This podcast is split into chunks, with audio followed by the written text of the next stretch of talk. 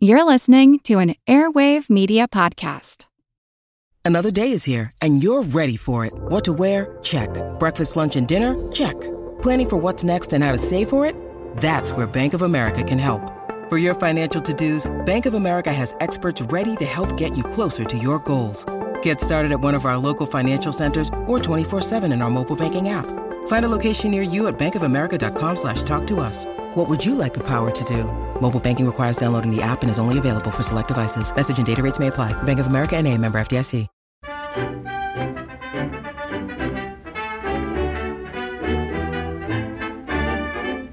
Well, hello there, and welcome along to this very special lighter than air edition of Attaboy Clarence, where this time it's all about Fred and Ginger movies. My god, the music, the dancing, the romance, the sets, the supporting players. Every single inch from top to bottom was a gorgeous experience. I'll be waltzing you through three Fred and Ginger adventures later on in the show, as well as treating you to some of the finest songs they ever made popular. Come on, all you boys and girls. Hurry to become good luck mascots for a real Army pilot. Yep. Yep. We invite this whole gang shebang to be mascots for a fighting and flying pilot of a North American B 25 bomber. A real bomber, mind you, not any make believe. Yeah, come on, kids. War is fun. As mascot, you get to have your name and good luck message go to war with the daring pilot of a B 25 as he flies to blast the Japs and Nazis. Oh, boy. Think of your name right there in the crew compartment when your battle bird drops his bombs. That makes you his good luck mascot. Wee! What a thrill for you. We. You want to know the best thing about this? Someone had to write that word "we" on a piece of paper and give it to a man who then looked at it and said, "Ah, what?" We make this wonderful offer to help sell more war stamps. And that means more bombs for Uncle Sam's brave air fighters. Score. And so the world will know that you are an Army pilot's good luck mascot. You can also get these two important gifts. First, a big, beautiful color picture of the North American B 25 bomber high in the clouds flying full clip over dangerous mountain country. This breathtaking picture has your personal shield of honor certifying that your name and good luck message have gone to war in a B 25. This was an actual prize. And we also send you a handsome button, a big bonanza to wear on your coat lapel, proudly showing that you are a pilot's good luck mascot. The button goes to boys and girls alike. This remarkable offer, the first and only one of its kind, is made to help the sale of war stamps and also to get you acquainted with Quaker Puffed Rice Sparkies and Quaker Puffed Wheat Sparkies, those delicious, nutritious breakfast cereals shot from guns.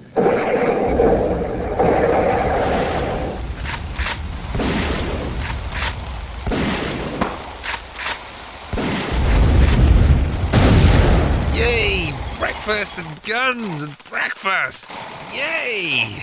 Oh my god! Why don't people advertise Cocoa Pops like this? Yes, shot from guns, bursting forth as gigantic grains of goodness. Just write this sentence on a piece of paper.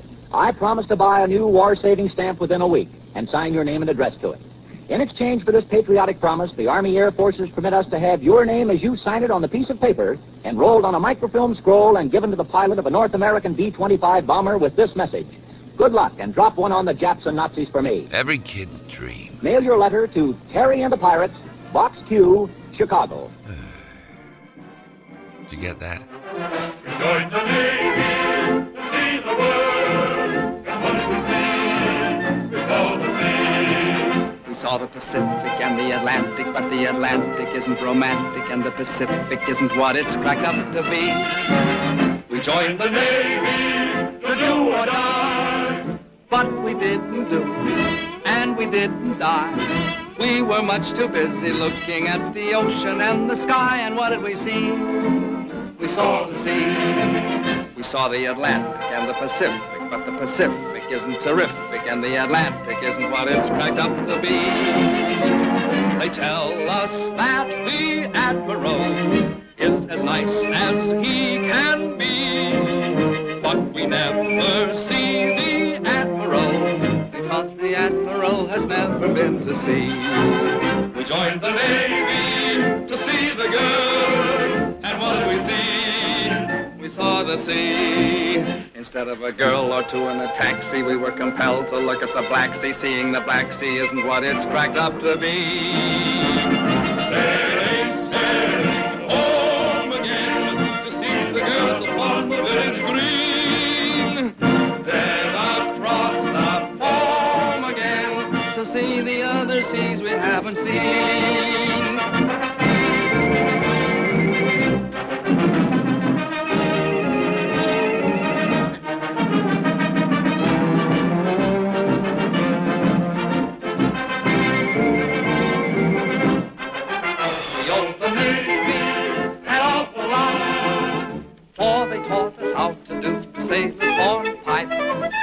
showed us how to tie a sailor's knot. But more than that, they showed us the sea. We never get seasick sailing the ocean. We don't object to feeling the motion. We're never seasick, but we are awful sick of sea.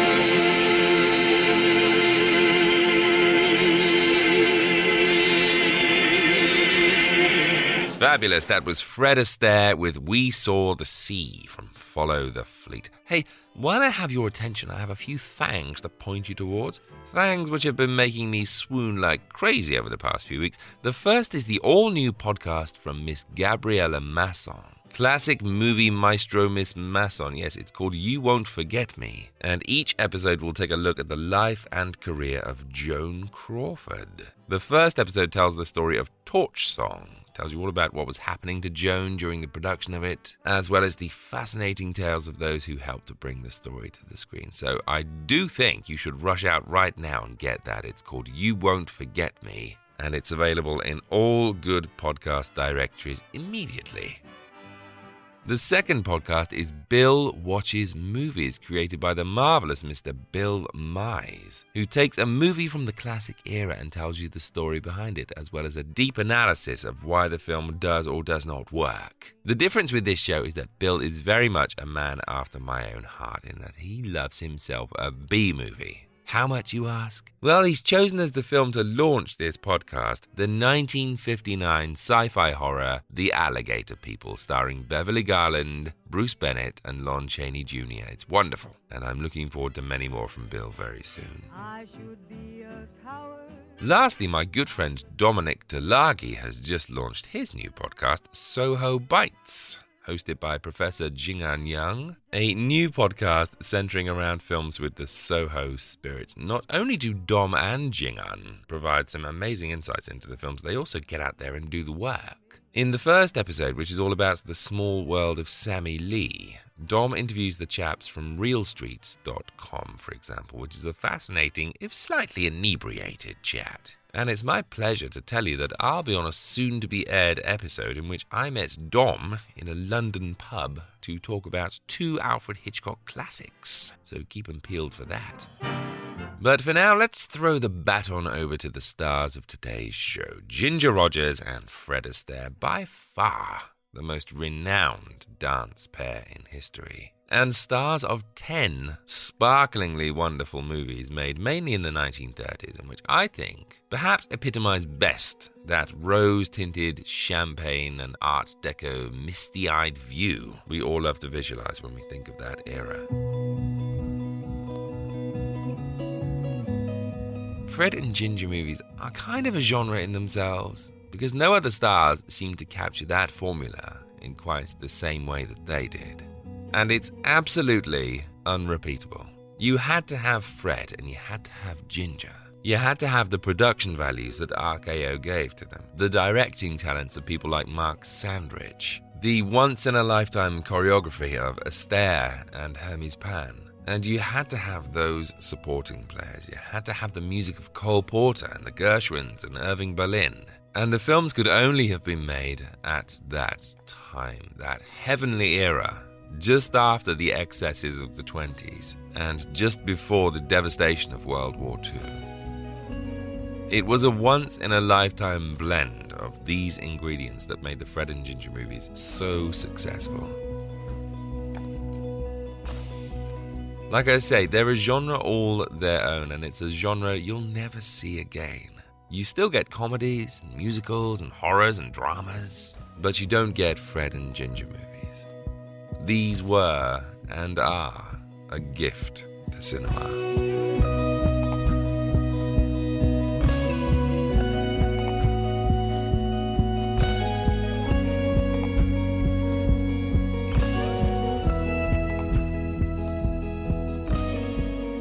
The series began at RKO Studios in 1933 when Fred and Ginger were cast as supporting players in the Dolores Del Rio musical Flying Down to Rio. You're looking for a noodle in a haystack. Oh, cookies! Come on, we've got to think up an idea that'll top that Carioca.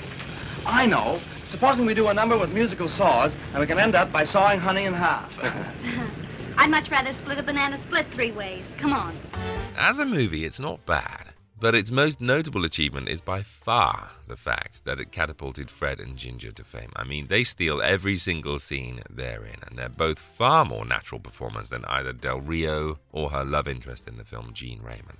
I mean, by the time you get to the Carioca number, where Fred and Ginger dance on screen together for the first time, it's pretty clear who this film belongs to. So RKO wisely took the two out of the supporting players and tried them out on their own. The result was The Gay Divorcee, a test run of sorts, a romantic comedy set in and around some exotic European locations and based upon the hit stage play The Gay Divorce, which Astaire had been starring in on the London stage. Why the name change, you may ask? Well, the good old Hays office, that's why. You see, it's fine for a divorcee to be gay and merry, oh yes. But for a divorce itself to be a happy affair, definite no no.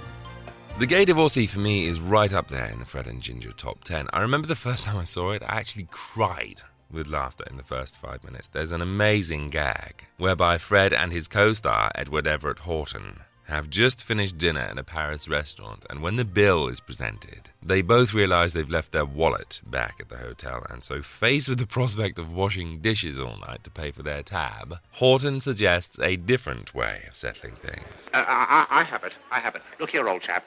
If my friend dances like Guy Holden, that proves he is Guy Holden, doesn't it? Quod erat demonstrandum. Go ahead, Guy. Dash them off a bit of a minuet or a polka or a scallop or something. Now, wait a minute, wait a minute. I'm on my vacation. I'm not going to do any dancing. I've heard they make you wash dishes in Paris. Yes, Fred is forced to get up and dance in front of the nightclub in order to prove his identity, and each time he gets embarrassed and intimidated, he's urged on by Horton until he's ended up performing a huge tap routine on a full stomach and is absolutely exhausted.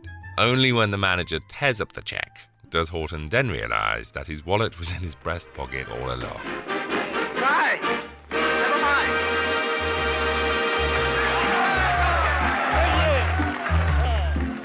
The film was such a hit that Astaire and Rogers were quickly hustled into a quick succession of co starring roles. Roberta, starring Irene Dunne, followed by Top Hat, which is perhaps their most well known movie, and then Follow the Fleet, Swing Time, Shall We Dance, Carefree, the story of Vernon and Irene Castle, and much later in 1949 for MGM, The Barkleys of Broadway.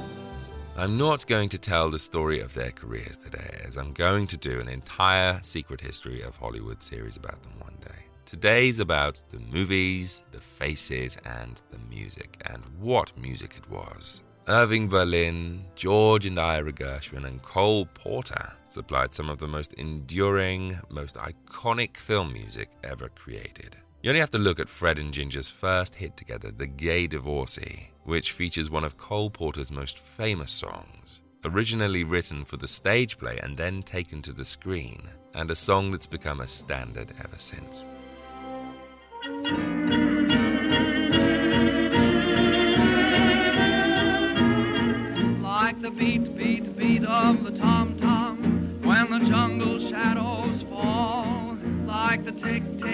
Tick, tock of the stately clock as it stands against the wall.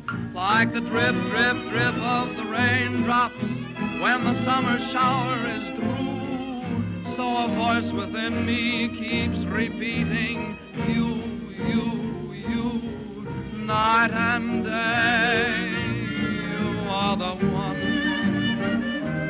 Only you beneath the moon and under the. Whether near to me or far, it's no matter, darling, where you are, I think of you.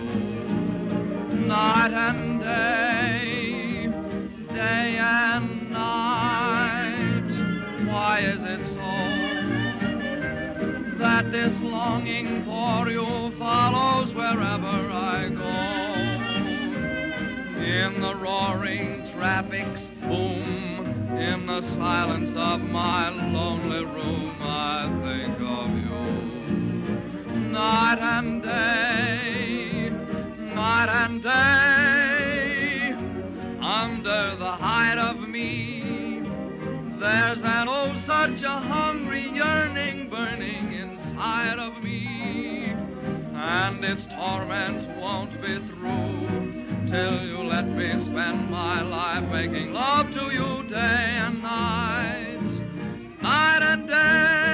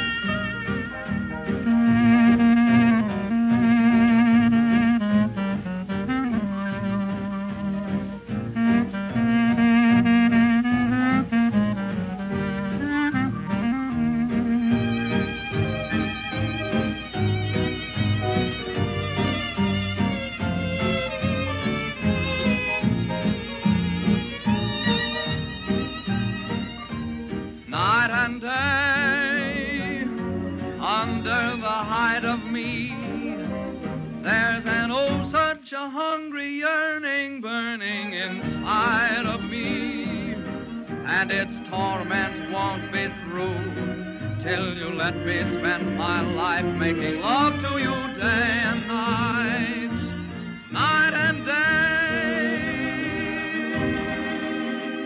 Gorgeous, gorgeous, gorgeous. That was Fred Astaire with Night and Day from The Gay Divorcee. Well, weirdly, I'm going to start near the end today with one of the more maligned movies that Fred and Ginger made together 1938's Carefree.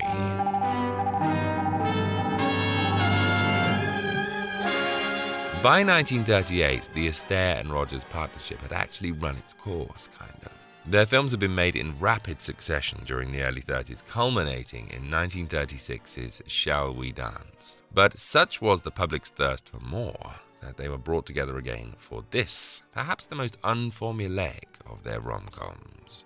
Or should that be formulaic? Because Carefree's not your typical Fred and Ginger movie. In fact, it's very, well, normal compared to the others. If Fred and Ginger had been played here by Jimmy and Joan, or Powell and Loy, then despite the scattering of dance numbers, I don't think anyone would have noticed. So the plot here follows psychiatrist Tony Flagg, played by Fred, who's asked by Stephen Arden, played by Ralph Bellamy, to examine the mind of his fiancée, Amanda Cooper, played by Ginger. That's why I came to see you, Tony, about her. Well, you came right to the right man. He's straightened out some pips. But we had a dame up here yesterday who was in love with her feet. Sorry, Steve, I'm no marriage broker. But now this Amanda, what's her name? Stop calling her what's her name. Her name's Cooper, Amanda Cooper. I don't care what her name is. She's in perfect order. She's beautiful, Tony. That has nothing to do with it either.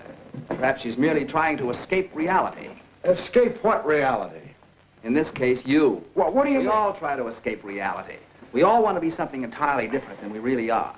You remember when we were in college how stage struck I was? I wanted to be a dancer. Psychoanalysis showed me I was wrong. You see, Amanda's been promising to marry Stephen for years, but keeps dropping out at the last minute. What's wrong with the girl? Well, hopefully, Dr. Flagg can answer that by subjecting Amanda to some good old movie psychiatry. Well, you do know that you have two minds, uh, the conscious and the subconscious. Really? The conscious mind is the ego. That's the thing that says, I am I, and you are you. Mine never said that. Let me put it this way, then. Back here is a jungle full of the most noble and horrible things. I don't doubt that. That's your subconscious mind. It works all the time, even when you sleep. It dreams. It never forgets anything. Is that so? Your conscious mind lies here. It doesn't dream. It thinks. Now, what we strive for is perfect coordination between the two. Do you understand? No. And I don't believe I care to.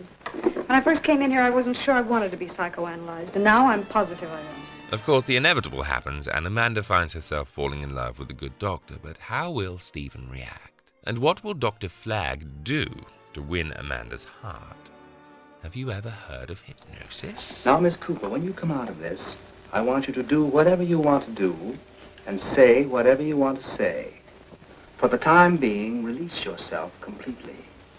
You will act wholly on the impulse of the moment.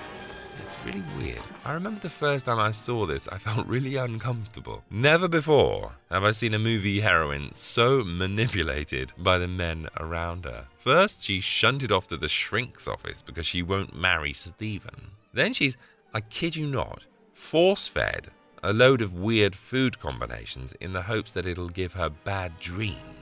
Incidentally, this scene also includes Ralph Bellamy's super curious method of pronouncing the word mayonnaise. Miss Cooper is going to dream tonight by eating dream-provoking foods. And tomorrow I'll explain her dream to her.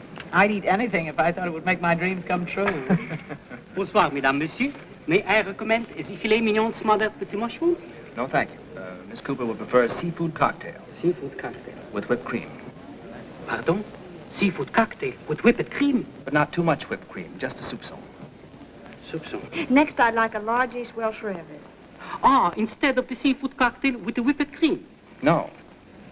You mean, madame, she wishes to eat them both? Yes. Double up on the cheese. Oh. I know something that tastes perfectly vile. Good. What is it? Lobster with gobs of mayonnaise. Wonderful. You mean instead of the Welsh rabbit and the seafood cocktail with whipped cream? No, all of them. That lobster sounds wonderful. Bring me an order of that. Pardon, madame, but that all makes a very bad combination. Yes, I know. Now all you need is a good solid dessert. Pardon. May I suggest cucumbers and buttermilk? Yes. Wonderful. And a side order of strawberry shortcake. Have you got all that? Yes.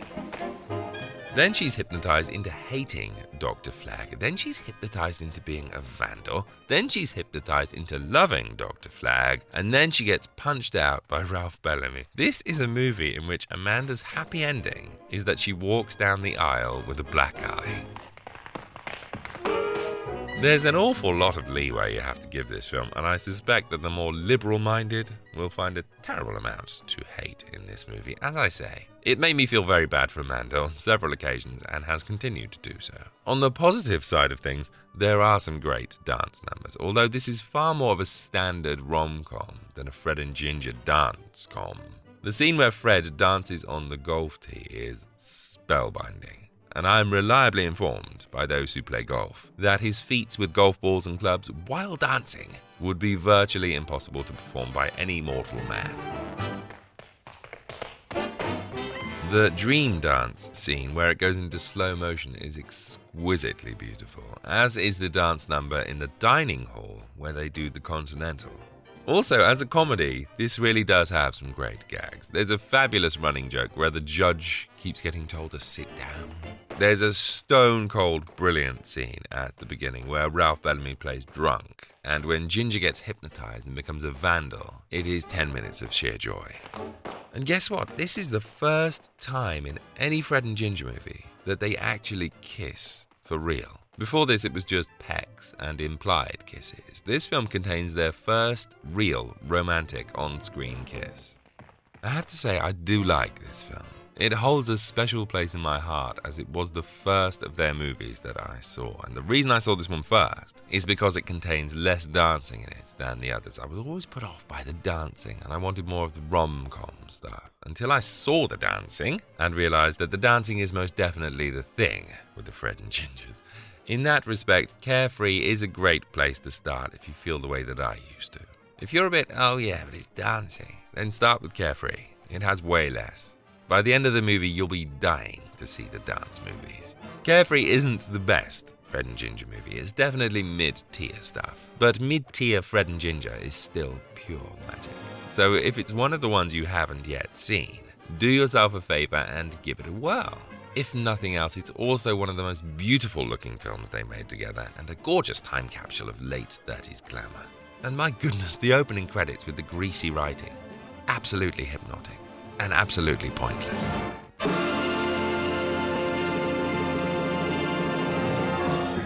I've been a roaming Romeo. My Juliets have been many. But now my roaming days have gone. Too many irons in the fire is worse than not having any. I've had my share, and from now on, I'm putting all my eggs in one basket. I'm betting everything I've got on you. I'm giving all my love to one baby. Heaven help me if my baby don't come through. I've got a great big amount saved up in my love account, honey, and I've decided love divided in two won't do. So I'm putting all my eggs in one basket. I'm betting everything I've got on you. Everything I've got, I bet on you. Everything I've got, every single thing I've got, I bet on you.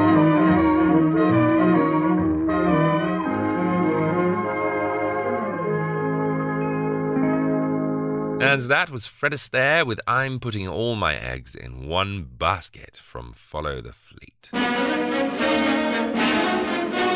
Next up, my personal favourite Fred and Ginger movie, 1936's Swing Time. And it's weird because the story is all over the place. It doesn't star Edward Everett Horton, and it features a quite racist musical number. But I can't help loving it because it contains some of the most incredible music in a Fred and Ginger, the funniest sequences, Eric Blore, some just darling love scenes, and perhaps the greatest of their dance numbers. So, the story follows compulsive gambler Lucky Garnett, played by Fred, who's about to marry wealthy heiress Margaret, but is tricked out of doing so by his concerned friends. When Lucky attempts to make it up to Margaret, her father tells him that in order to win her hand in marriage again, Lucky must go off and make his fortune $25,000 to be exact. And so Lucky goes off to New York to do so. You know, I always admire any young man that can make money. It shows, uh, well, it shows character. That's too kind of you, sir. Oh, not at all. Uh, Then Margaret and I can get married. well, if you go to New York and work hard at your business, and if you're successful, you can come back here and ask me for my Margaret. Oh, Daddy. And in all probability, I'll be very happy to give it to you. Right, sir. Thank you, sir. When he arrives, he bumps into a dance instructor, Penny, played by Ginger, and they're quickly snapped up as the town's most sought after dance duo. The problem is that the most sought after band leader, Ricardo Romero, is also in love with Penny and refuses to play at any of their engagements. You as scared as I am? Don't be nervous. It's only a dance we have to do. It's nothing to worry about. That's right. Don't worry at all, my dear. Because you're not going to dance. Because there isn't going to be any music. But Ricky, you promised. I promise you could dance anytime you want, alone. I'll dance with Lucky or not at all. That's what I said, too. Not at all. Good night. It's up to Fred and his best pal Pop Cardetti, played by Victor Moore, to use their gambling wiles in order to get Romero to the club on time. But in doing so, will they make things worse? Okay, so just look at the musical numbers here. You have Pick Yourself Up, which is set to one of the most delightful and outright hilarious sequences that Fred and Ginger ever did, also featuring Eric Blore, for heaven's sake. The Way You Look Tonight, Fred Astaire's most popular hit record, is in this film. You have The Waltz in Swing Time and Bojangles of Harlem, the less said of which the better. Oof.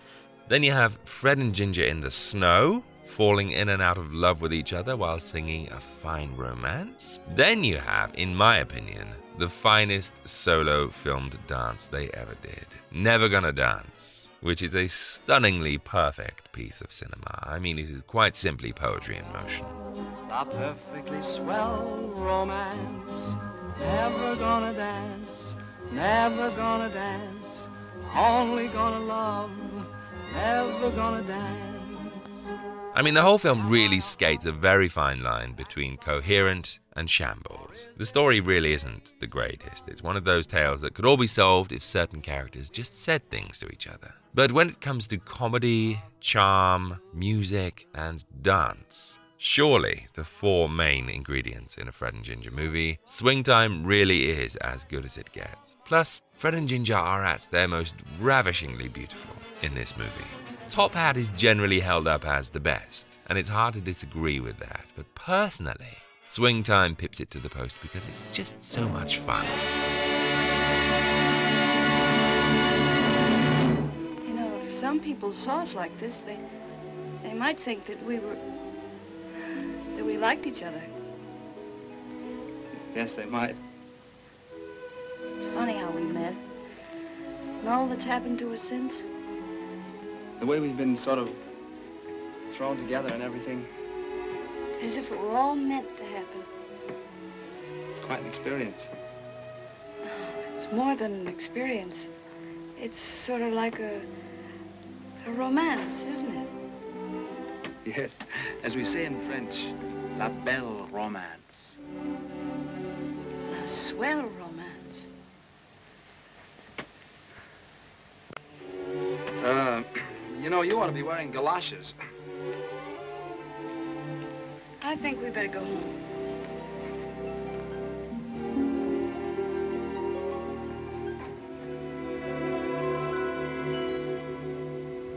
A fine romance with no kisses. A fine romance, my friend. This is, we should be like a couple of hot tomatoes. But you're as cold as yesterday's mashed potatoes. A fine romance you won't nestle. A fine romance you won't wrestle. I've never mussed the crease in your blue serge pants. I never had the chance. This is a fine romance. A fine romance, my good fellow. You take romance, I'll take jello. You're calmer than the seals in the Arctic Ocean.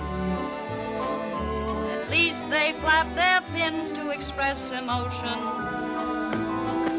A fine romance with no quarrels, with no insults, and all the morals.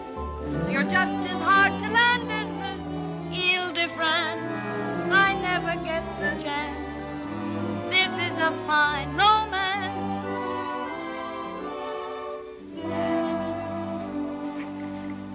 You're not really angry. No, disappointed. Oh, don't be that way. You're too nice. You're nice too, sometimes. Only sometimes? Well, there are times when I can't make you out, when you're so aloof. Oh, so I'm aloof, am I?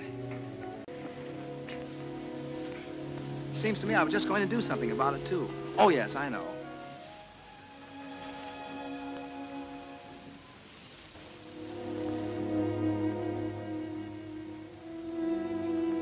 A fine romance with no kisses. A fine romance, my friend. This is true love should have the thrills that a healthy crime has. We don't have half the thrills that the march of time has. A fine romance with no clinches. A fine romance with no pinches. You never give the orchids I send a glance. No, you like cactus plants. This is a fine romance. And that was Fred Astaire and Ginger Rogers with A Fine Romance from Swing Time. You know, Fred and Ginger are, of course, the main attraction in any of their movies, but let's face it, these movies would be nothing without the gallery of incredible supporting players that became as much of a draw as the main two themselves. Everyone has their favourites, of course, and I am no different. So let me just whirl you through my personal top five Fred and Ginger supporting players in their movie series. Now, before I begin, this list is not definitive, and it's definitely not designed to say that one person is better than the other. But on a personal level, these five are the guys that always light up my little heart when I see their names in the credits. Now, honourable mention must also go to a few faces you'll no doubt find familiar. You have Betty Grable, who popped up twice in tiny roles in The Gay Divorcee and Follow the Fleet. Lucille Ball was in Top Hat and Follow the Fleet. Jack Carson was in Carefree. Randolph Scott was in Roberta and Follow the Fleet. Ralph Bellamy was in Carefree. George Zucco was in the Barkleys of Broadway. I think it's fair to say that Fred and Ginger's stardust settled on a few careers in the early 30s. But here are my personal top five supporting players in their 10 films together.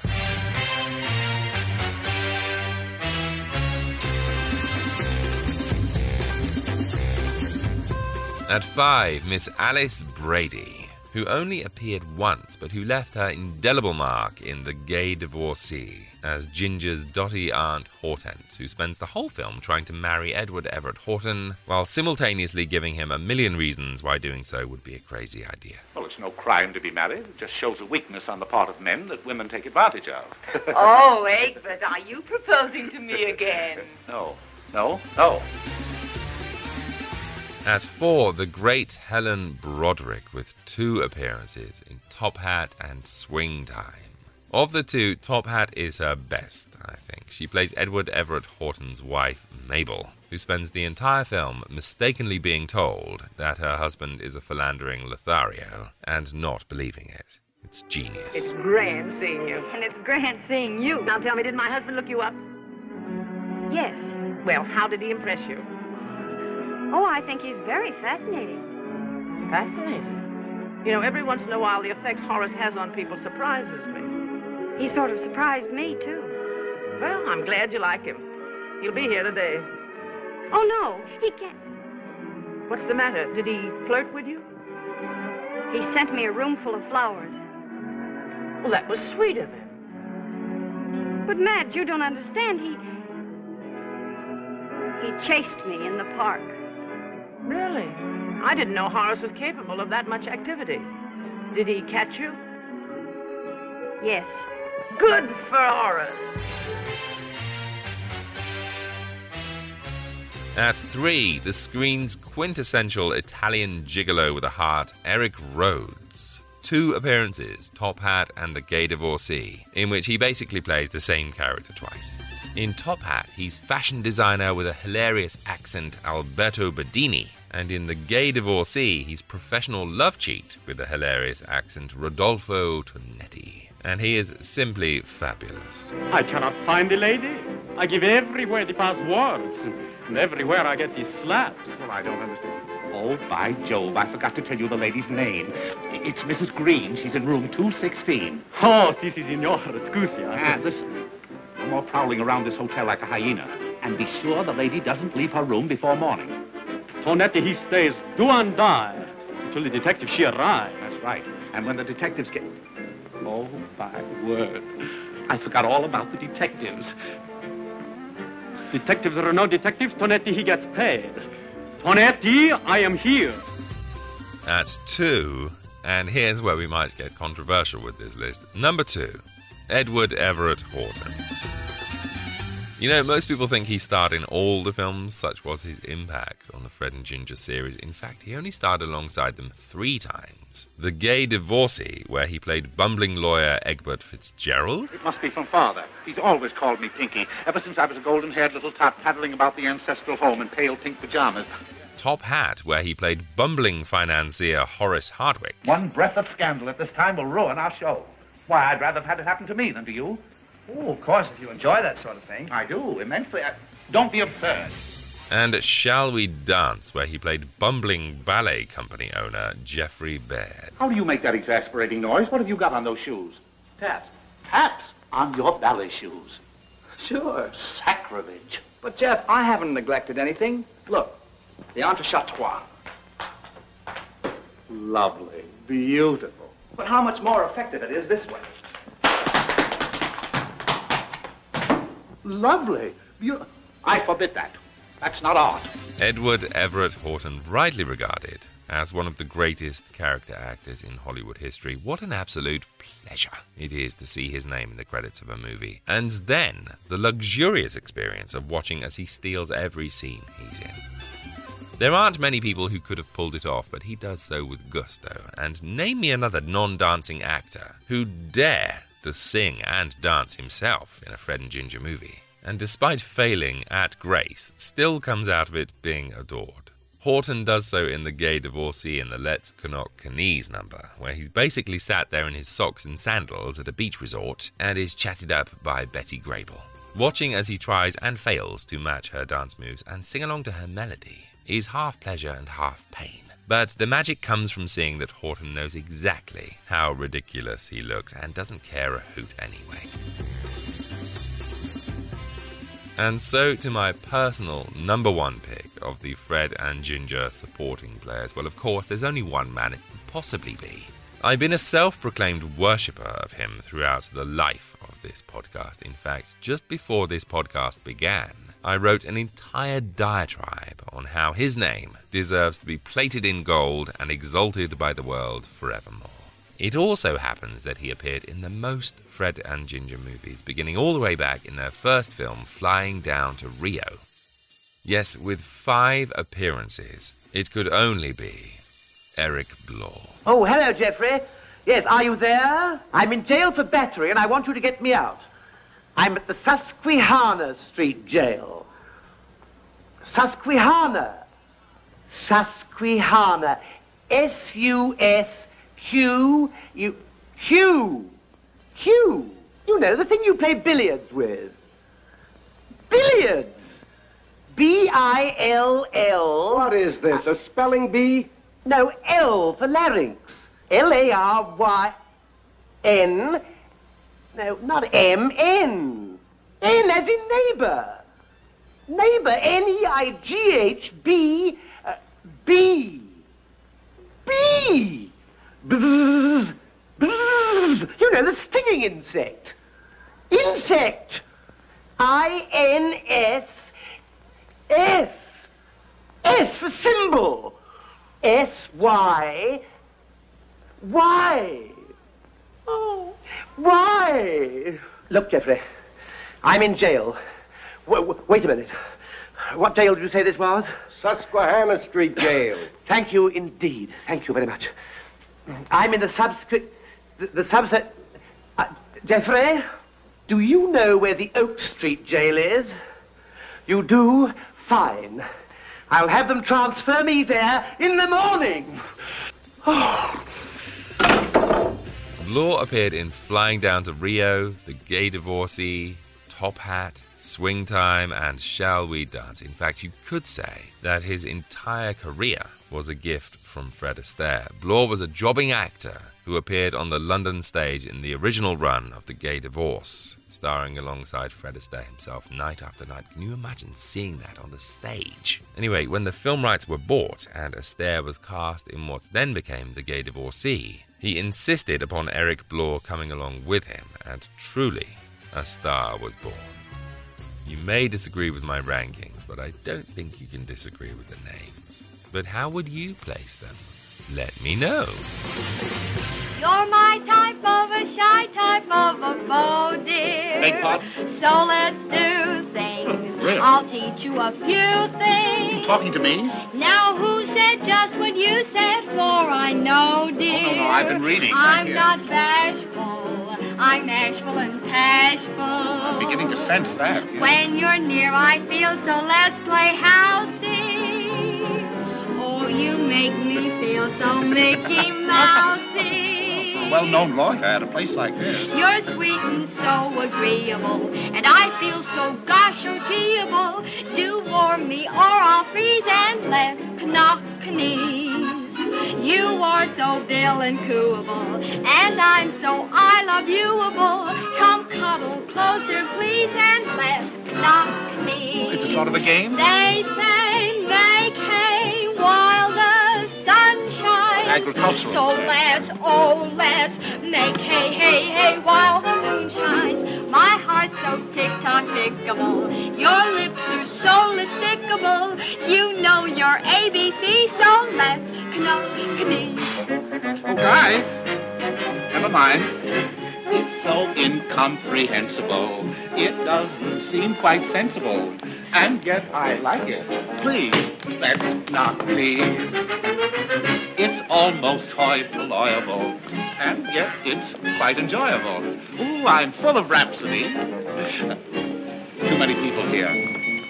Tripping, skipping, lightly bounding. Stop it, stop it. Really? This is most astounding. It makes one feel so thrillable. Well, we've exhausted every syllable. I crave frivolity. I've got one. Let's. oh.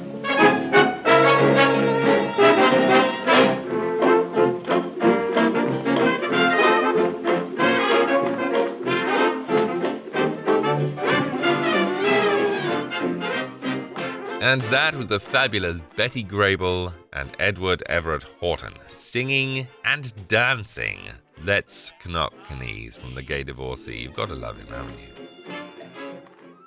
Last Fred and Ginger movie I want to tell you about today is, I'm sure you'll agree, an odd choice. But not only is this one of the most overlooked of their pairings, it's also the only time they did straight drama. So it stands as something of a curio, and most certainly the film that many tend to dismiss as it's not a dance movie like their others. And also, you know that I love a biopic. How cool then that the two most famous and popular dancers in history teamed up for their last RKO outing to tell the story of the previous generation's most famous and popular dancers in the story of Vernon and Irene Castle. You were wonderful to jump in to rescue a little stray dog. I'm very keen on dogs. Me too. I keep a sort of a boarding house for wandering dogs in my dressing room. Dressing room? Yes, in the theater. In the theater. Are you an actor? Well, yes. You're not the only actor in this boat. You act? Me? No, I just work for the family. You? Hi. She's a genius. Oh, how Walter's practically raised me, and he's sort of prejudiced. What show are you with? She played the Fairy Queen in Miss Dodge Seminary's annual entertainment. Oh, amateur shows. Dances like a sunbeam. What's your name? My name's Castle. My name's Foote. My name will be Mud when I try to explain this to your mother.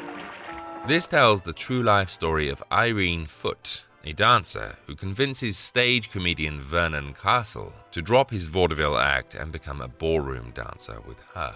Love inevitably follows, and the Castles spend the first few years of their relationship wondering if they'll ever get their big break. Uh, maybe we're not quite ready yet.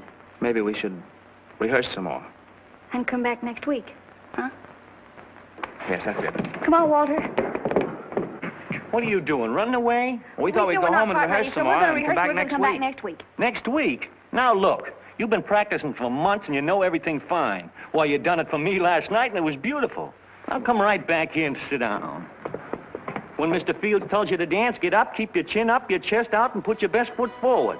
It finally arrives while they're working in Paris when their act is seen by influential agent Maggie Sutton, played by the great Edna May Oliver. Get me a chair. Hmm? I said, get me a chair. What do you call that? That, uh, what you were doing? Oh, well, I, I don't know. I guess you might call it the Castle Walk. Castle Walk? Castle, that, that's our name. I'm Vernon Castle, and this is my wife. I'm Maggie Sutton. How would you like to try out for a dancing job? What? Where? At the Café de Paris. Cafe de Paris. Irene. Well, you know the manager. I dare the manager knows me. Within a year, the Castles are a European sensation and repeat the frenzy when they return home to the States, setting all kinds of trends and fashions and really becoming the social influences of the 1910s.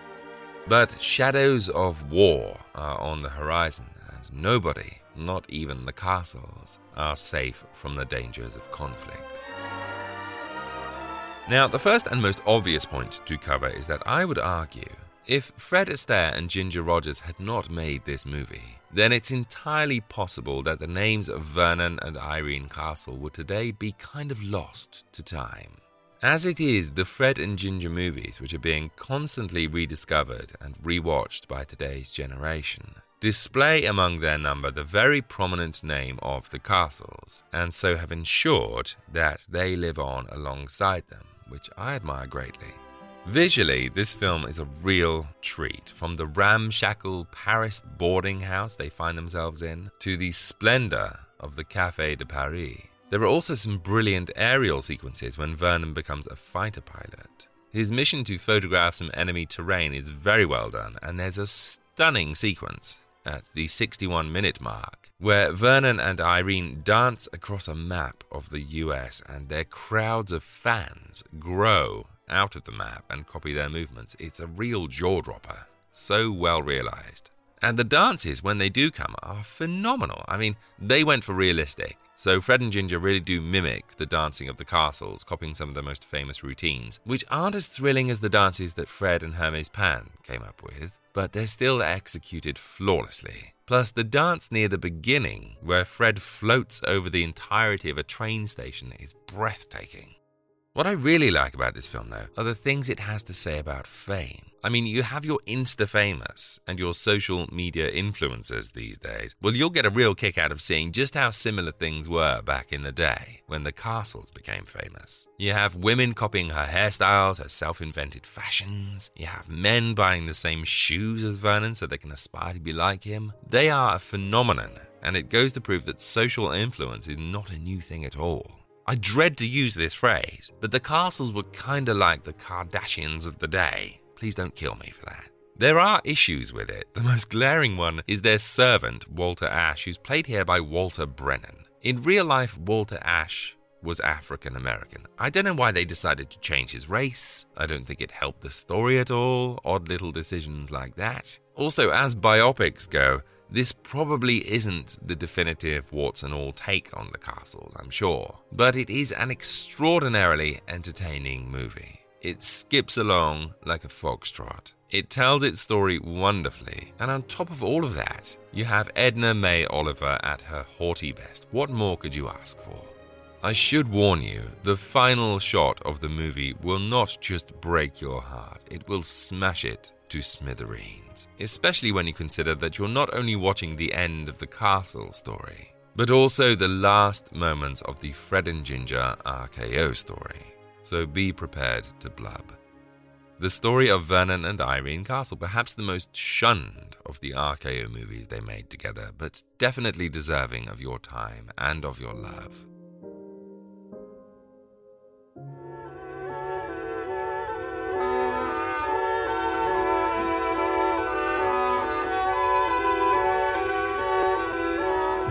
Someday, when I'm awfully low, when the world is cold, I will feel a glow just thinking of you and the way you look tonight. Oh, but you're lovely with your smile so warm and your cheeks so soft. There is nothing for me but to love you just the way you look tonight.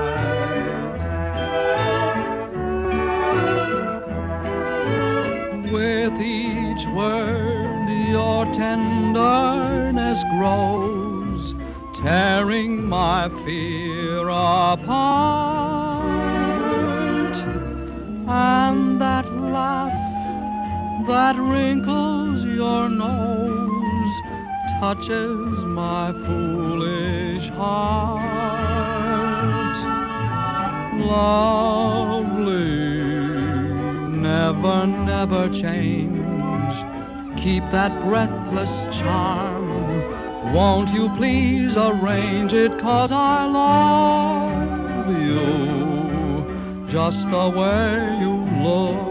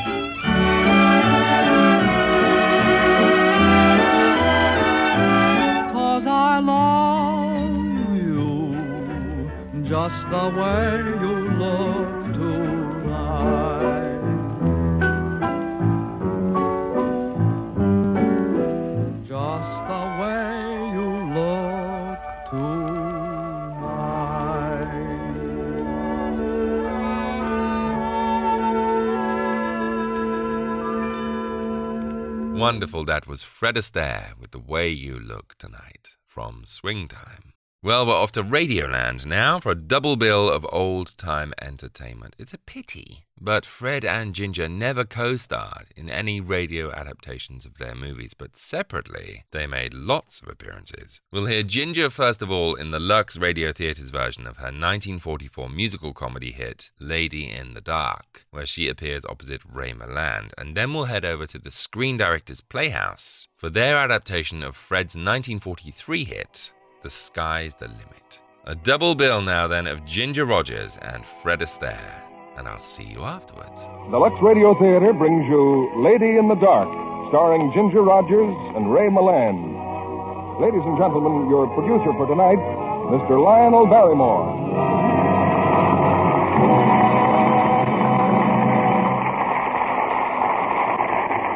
Good evening, ladies and gentlemen. Tonight, in the absence of my good friend Cecil B. DeMille, I'm going to act as your producer. I am especially glad to have a hand in bringing you one of the screen's most entertaining and sophisticated comedies, Paramount's Lady in the Dark, adapted from the Broadway stage success produced by Sam H. Harris and Moss Hart. In the next hour, you'll see what happens to a girl who can't make up her mind. A girl who was pulled and twisted by her inner dreams, bewildered by her own success, and, and pressed by impatient suitors for a hand. You will hear, too, music by Kurt Weill and Ira Gershwin. I don't want to go beyond that, except to add that our stars tonight are more than equal to the roles assigned to them. First, because they played in the original screen version, and second, because they're a combination you'll find hard to beat in Hollywood. Ginger Rogers and Ray Milland. They've been on this stage together once before, and I'm sure you share the hope they'll be on many times again. Now, of course, the meaning of tonight's title, Lady in the Dark, is a lady who's in the dark about herself, and not a lady in the dark about Lux toilet soap although they may be one and the same thing. A lady who isn't sure of her appearance may prefer a dim light, while a woman with a captivating, smooth complexion wouldn't choose to stay in darkness very long. Now, if you recall your Latin, you'll remember the word lux means light. So, if by any chance you are a lady in the dark yourself, perhaps the easiest solution to your problem is Lux toilet soap. And now our curtain rises on the first act of tonight's play, Lady in the Dark, starring Ginger Rogers as Liza Elliott and Ray Milland as Charlie Johnson.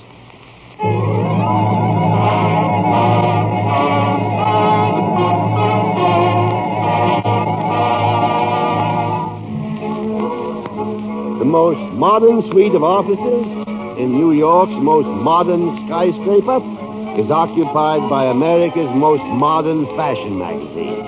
This glossy journal of elegance is called Allure, and its equally sophisticated editor is called Liza Elliott. Liza's a little late for work this morning, and the reason is a rather disturbing interview she's just had with her family doctor. Hello, Foster. Oh, uh, Dr. Harris just phoned. But I just met Dr. Harris. But he said he forgot to take Dr. Brooks' address, and you were to see him. Dr. Brooks is a psychoanalyst. I refuse to see him. I told Dr. Harris that. It's perfectly ridiculous. All right, let's get to work. Yes, Miss Elliott. Oh, Mr. Russell wants to see you right away, and those dresses we're to photograph just came in. Mm-hmm. There are three people waiting outside to oh. see you. Liza, you've got to do something. You've simply got to do something. All right, Russell, what now? I'm in a frenzy. A frenzy. Either he leaves or you get another boy to shoot your picture. He who? Who, she asked me. Mr. Charlie Johnson, that's who. Last night, when I should be shooting pictures, Johnson takes out all the models. Two of them haven't even shown up yet. And the others, bags under their eyes down to here. Please, Russell, do the best you can. I am so mad I could spit. One, two, three, four, five, six, seven, eight, nine, ten, twenty. Uh, oh, good morning, Maggie. Hi, Liza. Come in, Maggie. Well, what's this? Oh, an apple. So that's what I thought. One of Mr. Johnson's clever jokes. An apple for the teacher. Maggie, if Johnson weren't the best advertising man in the business, I swear it. Hello, Maggie. You want a gooey kiss? Why don't you stop being a pixie? I was hoping the boss lady would have a minute. Look here, Johnson. I just saw Russell. If you've got to take out models, try Harper's Bazaar. And be disloyal to the home team? Never. We won't discuss it any further. You know, when I was in the third grade, Miss Compton used to make me stand in the corner. If you've got business to talk over, get to the point. Boss lady, you kill me. It's just a matter of our next issue. I've got a great idea. A circus number. Cover, layout, articles, everything. All a la circus. Our next issue is the Easter anniversary issue. Yeah, I know. But just for fun, I had the art department work up a dummy. Here, look. Isn't that swell, huh? A circus theme isn't even remotely right for a fashion magazine. Anything's right if it brings in the ads. I'll go downtown and sound out the department stores. You'll do nothing without my okay. Oh? And when do you suppose I might get that? When I'm ready, I'll send for you. You'll. Well, what do you know? What? Your suit. It's just like mine. We must go to the same tailor. You. the paperweight. Always wanted to have a paperweight. Thanks, boss lady.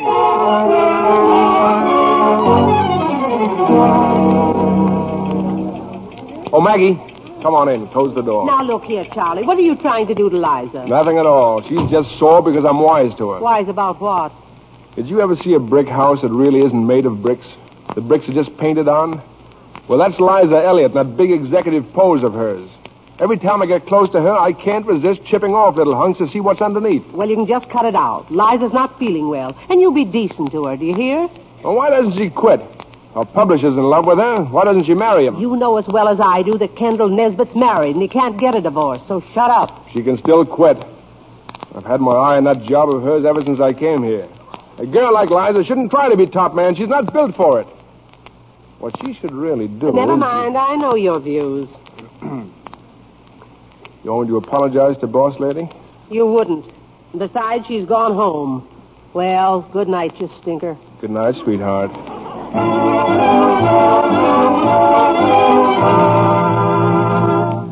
Come in. Hello, darling. Oh, I thought you'd gone to that publisher's dinner tonight.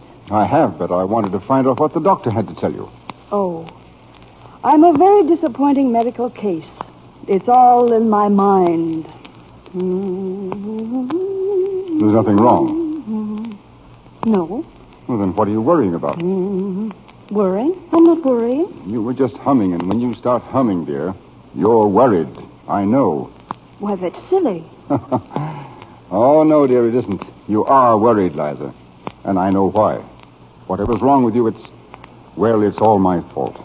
Liza, darling, when I think of the life that we might have had, Darling, please. I should bow out of your life if I didn't love you so much. If I weren't so completely selfish. Oh, selfish. don't say that. Don't ever say that. It's true, Liza. You mean everything in the world to me.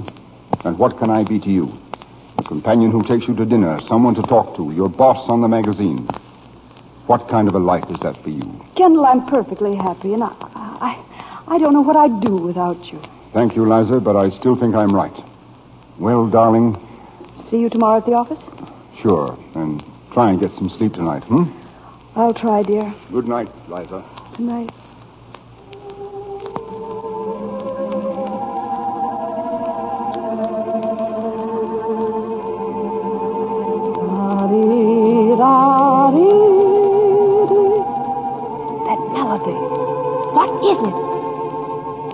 Da-dee-da-dee.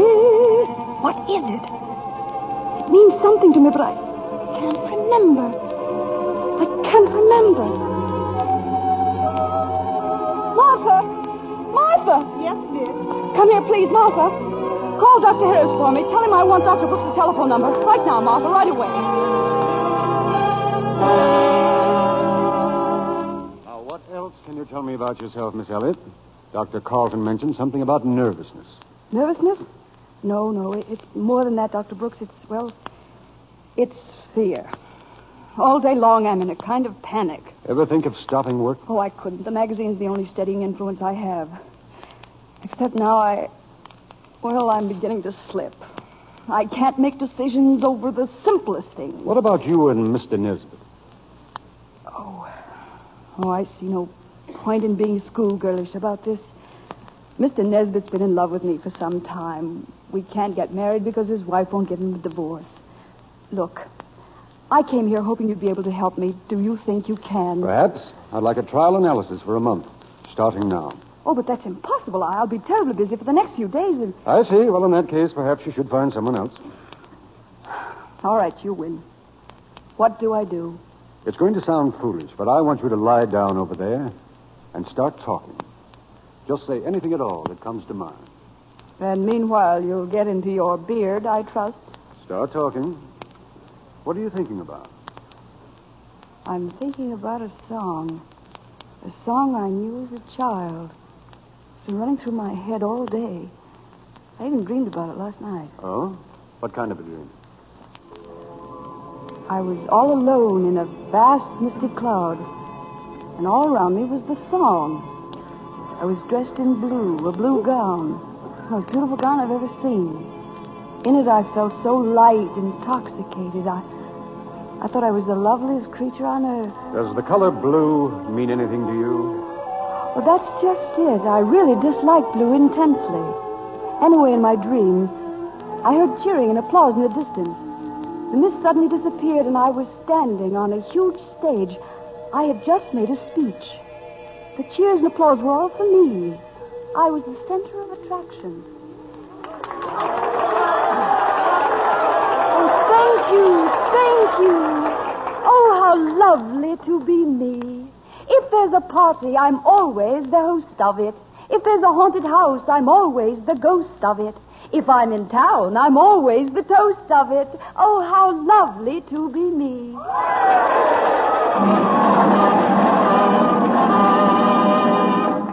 A message, a message. Who bears a message? I do. I'm Mr. Charlie Johnson. A message to Eliza Elliott from the President of the United States. And?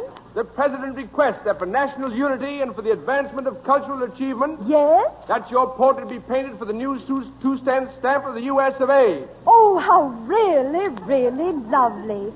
Who is to paint me and where? I am to paint you and hair. In this dress? Like this? Exactly. The most beautiful woman on earth. And I'll paint you in three strokes of my brush. Like this, and thusly, and so. Look, multitude, look, admiring throng. The portrait is finished. Here is a true picture of Liza Elliott. Oh, it's a caricature. It's a caricature. Is it? What's the matter, boss lady? Can't you take it? Go away. Go away. Go away.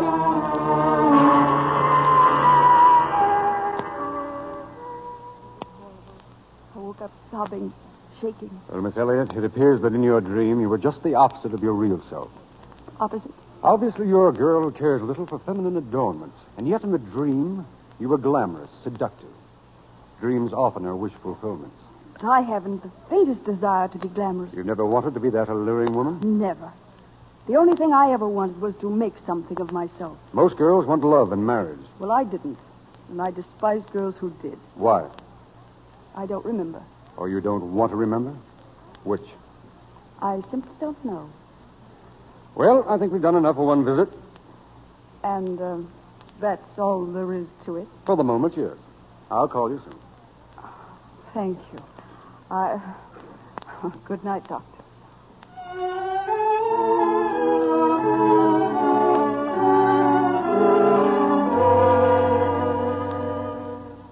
Do you happen to have the time, Miss Elliott?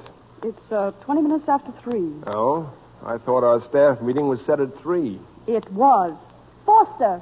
Foster! Oh, I'm sorry, Miss Elliott. I, I've just been in Mr. Russell's office. And what's so important in Mr. Russell's office? Why, Miss Elliott, Randy Curtis is there getting photographed. Everybody's there. Then you'll kindly tell everybody that I called a staff meeting for 3 o'clock and I intend to have a staff meeting. Yes, Miss Elliott. Are you kidding? Nobody's going to get any work done with Randy Curtis here. He's a movie star. Oh, we've had celebrities here before. Incidentally, what about my circus idea? I've been to the department stores and they like it very much.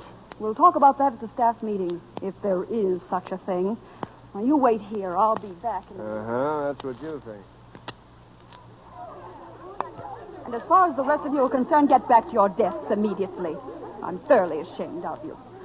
I'm terribly sorry this has happened, Mr. Curtis. I, I'm sure that you'll think they've never seen a movie star before. Oh, it's okay. I'm used to it by now. Oh, this is Miss Elliott, Mr. Curtis, our editor. Yes, I know. You know? You don't remember? Mrs. Brackett's cocktail party about a year ago. Oh, why, of course. We're going to have dinner sometime. We uh, still could, you know. Well, I think that might be very nice sometime. Oh, Mr. Curtis. Yes? Mr. Curtis, may I have your autograph? Look, you're kidding. Oh, no, no. I save all sorts of things autographs, paperweights. I put them in a memory box, and on rainy afternoons, I just sit and look at them. Please? Okay. Here. For stormy weather. Gee, thanks. Oh, Mr. Curtis, telephone for you. I'll be right there. Excuse me, Miss Elliott. Yes, of course. Dream lover, put your arms around me. Boss lady, sometimes you kill me. I don't like you, Johnson, and I never have. And I'm definitely repelled by what you consider amusing. And if you can't confine your remarks to your work, perhaps you can make more pleasant connections elsewhere. My, my, my. Liza. Oh, Liza. Well, uh, publisher.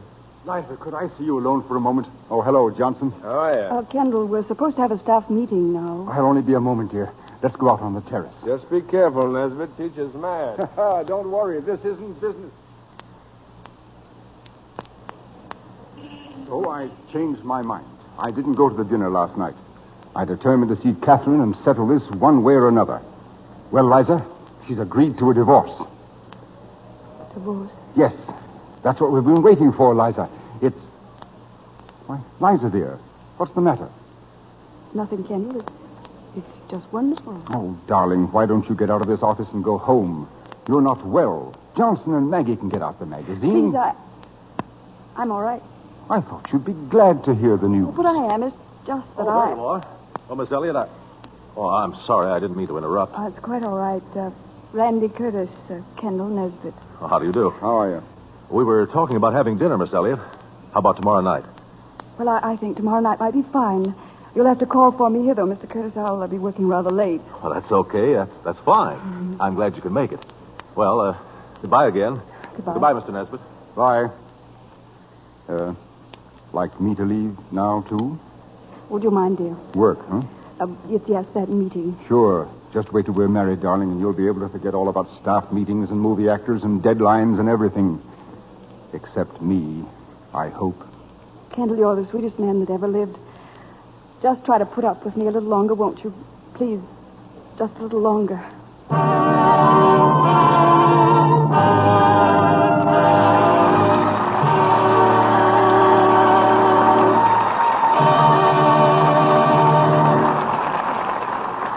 In just a moment, Mr. Barrymore and our stars will return in Act Two of Lady in the Dark. And now, two young girls comparing notes. Firsts are awfully important, aren't they, Anne? What do you mean by firsts, Rita? I mean those things you always remember. Like your first day in high school or the first time you went to a dance. Oh, yes, and your first evening dress. And your first pair of high heel shoes. And remember the first time you wore makeup? Wasn't I thrilled when I got my first lipstick? My mother was pretty smart, though. She showed me just how to take the right care of my skin. She certainly must have. Your complexion always looks so nice and smooth. Mother told me how important it is to remove stale cosmetics from your skin. She said never, never go to bed without taking an active lather facial with Lux soap. Then you know your skin will keep on looking fresh and smooth. What's an active lather facial, Rita? They're so easy to take. You cover your face with lots of the Lux soap lather. It's so creamy and rich. Then you rinse with warm water, splash on cold. And then you just pat your skin dry with a soft towel. Try it, Anne. It really works. There's no doubt about it. Regular beauty facials with gentle Lux toilet soap really do make skin lovelier. Recent tests proved that actually three out of four complexions improved in a short time with this daily care.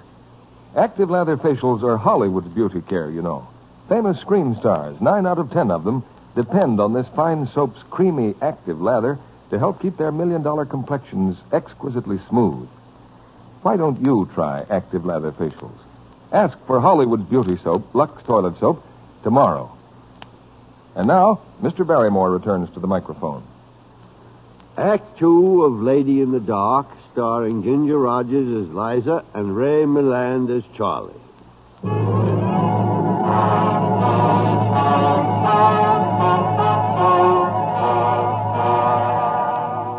The sudden news that Kendall Nesbitt soon would be free to marry her leaves Liza Elliott in a state of complete jitters.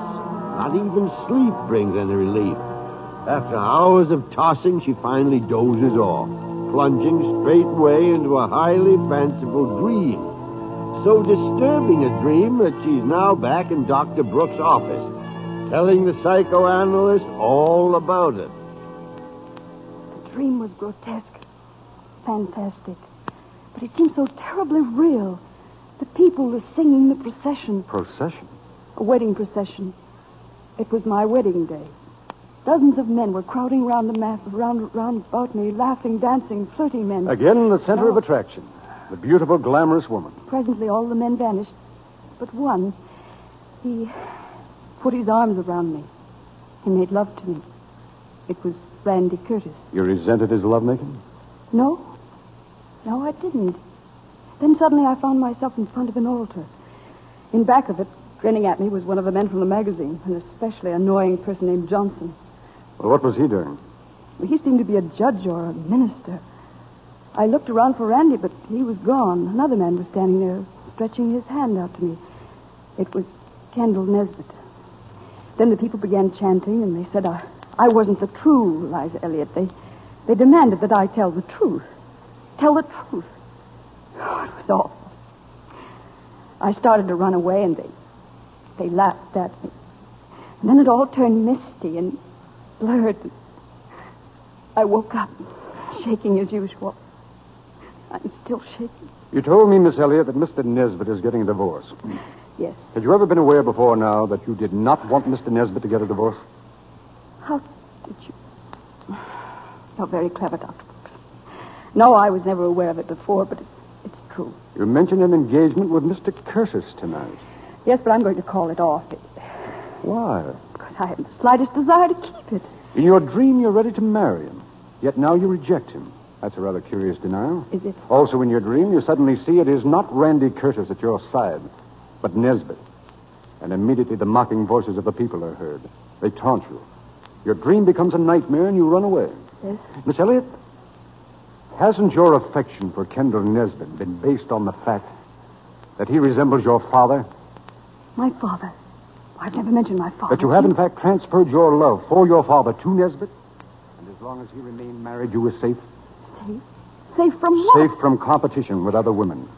But the moment you were faced with becoming his wife. Well, that's horrible. That's not true. Yes, you're afraid to compete with other women. Even the plain way you dress is a protective armor. And with it, you are not forced to compete. I loathe fancy clothes. Your dreams deny it. Those are dreams and your interpretations of them, nothing else. I think you'll find the interpretations are true. I refuse to go on with this. Thank you, Dr. Brooks. You can send me a bill for whatever I owe you. Good day.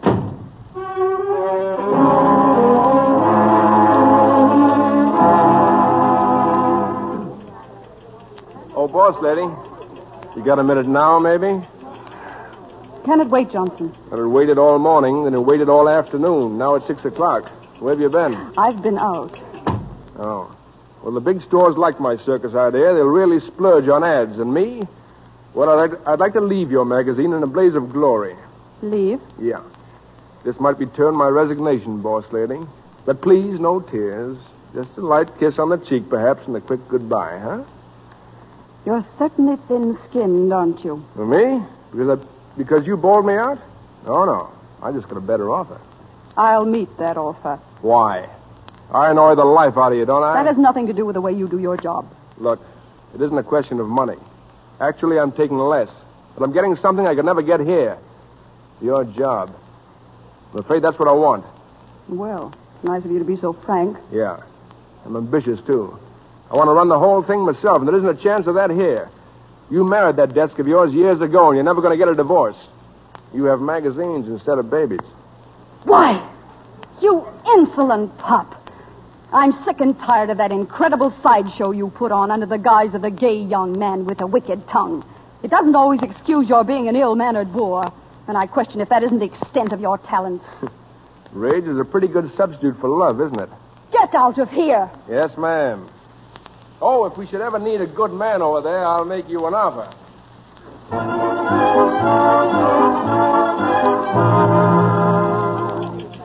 Liza. hello, Kendall. I just passed Johnson. He said you were back. Darling, where have you been? I've been searching for you all day. I've been to a psych- psychoanalyst. What? To the eminent Dr. Brooks. I stood just about all I could stand, and then I walked out on him. And I kept walking, and walking, and walking. Liza, be honest with me, will you? Yes. You don't want to marry me. That's true, isn't it? Kendall. There's someone else. No, no, no. Oh, I can't explain it to you. I, I can't even explain it to myself. Oh, Kendall, I'm sick. I'm ill. I know you're ill, Liza, but you're going to be well again. And you haven't the right to trifle with other people's lives, even with this as an excuse. All right. All right, what am I going to do? Stop acting like a child. Don't talk to me like that. I'm fighting as hard as I know how. Listen to me, Liza. I can't stand aside while you proceed to destroy something very important to me. All right. All right. Come back later, then I'll get through as soon as I can. But don't push me into a corner, Kendall. It's no use. I'm going to fight, Liza. I love you, and I can't help that. Can I? Foster, Yes, Miss Elliott? come here. I've got a million things to do. I want Allison's galleys right away and send in Russell. Oh, uh, what will I tell Mr. Curtis? Mr. Curtis? Oh, oh, I forgot to call him. You said you have a dinner engagement with him. Oh, yes, yes, I know. Oh, say, is he something in white tie and tail? Uh, send him in, please. Uh, yes, Miss Elliott. If I'm early. Hmm. Sorry. No, it's my fault, Mr. Curtis. I've, I've just been snowed under. I haven't even had a chance to change. Say, you know what? What? Let's go out just as you are. Just as I am. Sure. Oh, you look wonderful. Oh, to tell the truth, I was scared stiff I was going to run into a glamour girl tonight instead of. Instead of what, Mr. Curtis? Oh, please. Randy. Well, instead of. Well, as you are now. You're natural. You don't know what a relief it is to find a natural girl. Thank you. But just the same, I am going to dress, and uh, I can do it right here. Now, if you don't mind waiting outside. Oh, why, why sure. I'll wait and, and take your time.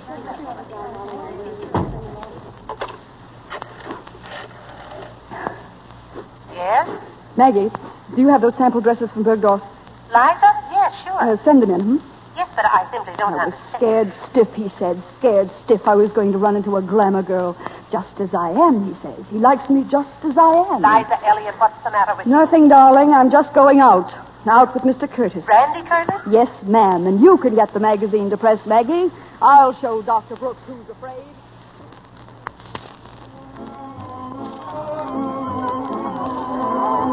Do you realize, Randy, that in three hours we've been to six nightclubs? Well, I thought that you oh, were. no, I'm having a wonderful time. Uh, no, you're not. And we haven't been alone for two minutes. Oh, you're a movie picture star. Too many people know you. Oh, Mr. Curtis. Here we go again. Yes? Would you mind, Mr. Curtis, just one picture, please? Liza? Oh, by all means, sir. Uh, thank you. Uh, just a little closer to the young lady, please. There, that's fine. Hold it. Okay. Swell. Thanks a lot, Mr. Curtis. Uh, Liza, this may not be the place, not the time, maybe either, but I'd like to talk to you. You talk very nicely, Mr. Curtis. Well, I, uh, I might as well come straight to the Sorry, point. Mr. Curtis. Would you mind a few autographs? Oh, sure, sure, glad to. Uh, for a party from Boise, Idaho. Does this go on all the time, day and night? Well, I have to laugh. Three years ago, nobody would give me a job. Now I'm in with all the big shots. Writers ask me to read their books. Businessmen ask me about the market. Oh, here you are. And uh, here's your pencil. Thanks very much, Mr. Curtis. And I even get a chance to meet you. Randy, you're very endearing. Liza, it, uh, it isn't just this, my being in the movies, that made you come with me tonight. No, Randy. Well, well, that's swell. I, uh, I really came to prove something to myself. Do I figure in that something? Yes. Liza, I know you've known me only a couple of days, but it doesn't take time to know that a person is the only person you want to be with. From the first time I saw you a year ago, well, I'm crazy about you. Randy, I, I'm not very good at this sort of thing. Oh, I, I know you couldn't feel the way I do. Not yet. But do you think you could think about it? I think so. Oh, gosh, Liza, I... Oh, Randy! hello. I thought you went back to the coast. I'm leaving tomorrow. Oh, uh, this is Miss Liza Hello. Elliott. But, darling, that's wonderful. So am I. Oh, you know Charlie Johnson? Hi. Good evening. Miss Elliott, you look wonderful. Thank you, Johnson. You know, this is the first time I've ever seen you like this. Actually, like a woman. Now, what does that mean, Charlie? Oh, Randy, I saw Marie yesterday. And a she bird. You really shouldn't be so mean. Well, I, uh... Hey, Ellen, come on. Just a second. Excuse me. I'll be back in a minute. Oh, sure, sure. Eliza, What? I know you don't like me because I want your job. And I know you don't like her because she wants your man. Oh, Randy, what time is it? Why, what's early? 11.30. 11.30? I really must go. I have work to do. Work? Oh, couldn't you forget it, Liza, just this once? I don't think she could ever forget it, Mr. Curtis. Randy, I, I really must go home. Home? Thought it was work. What is it, Liza? Are you all right? Oh, it- it's nothing. Uh, maybe I'm just a little tired. Please, you, you don't mind. Oh, of course not. Well, good night, all. Good night. What's the matter, boss lady? Can't you take it? What's he talking about? Oh, nothing, nothing. Well, Liza, if your work won't take too long, maybe we could... Randy, if you don't mind, I'd like to go home alone. Well, sure, if you want. Liza, will I see you tomorrow? I'll be leaving, you know. Yes, call me, won't you? And you will think about what I said before? Oh, I will, Randy. I think in a way that's why I won't be alone. Thanks, Liza. Well, good night. Good night, Randy.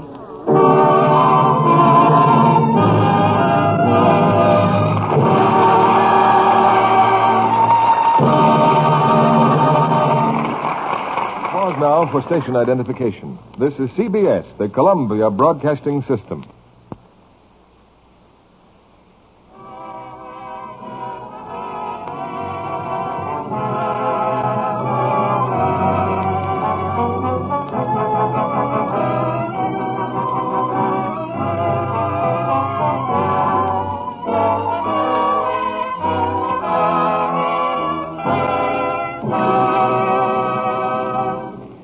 Just a moment, Mr. Barrymore and our stars will return with Act Three of Lady in the Dark.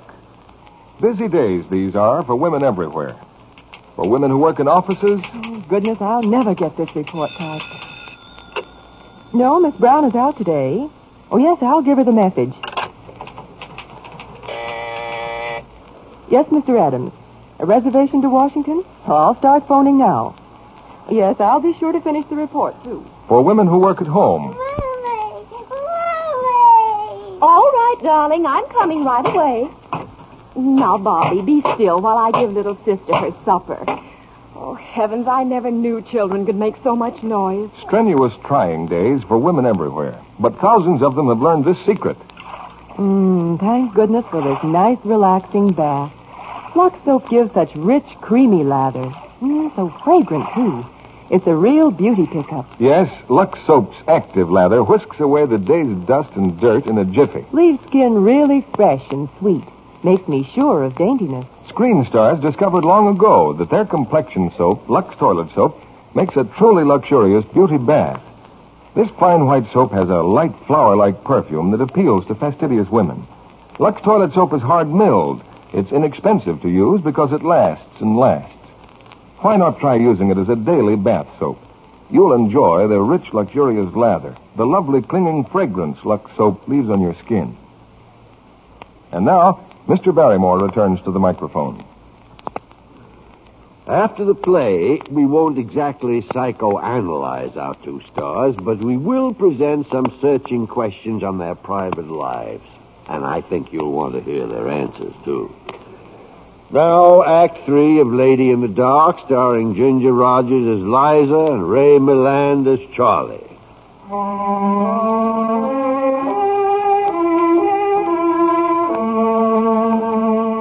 An hour ago, Liza Elliott entered her apartment, put on her glasses, and dived into a pile of papers representing the Easter issue of Allure magazine. For a while, she forgot all about Randy Curtis and Kendall Nesbitt and Charlie Johnson. But now Liza's yawning. Her eyelids are fluttering. Her pencil drops from her fingers. The editor of Allure magazine is fast asleep, and presently she dreams a dream. It's true, Miss Elliott. You don't dare dare compete as a woman. You don't dare. No. No. Liza, I don't expect you to answer now, but do you think you could think about it? Oh, I will. I will, Randy. It's my resignation, boss lady. Now, what about the circus idea? Come on, decide, decide. Decide.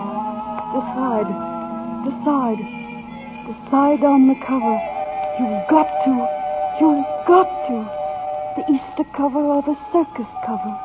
The Easter cover or the circus cover.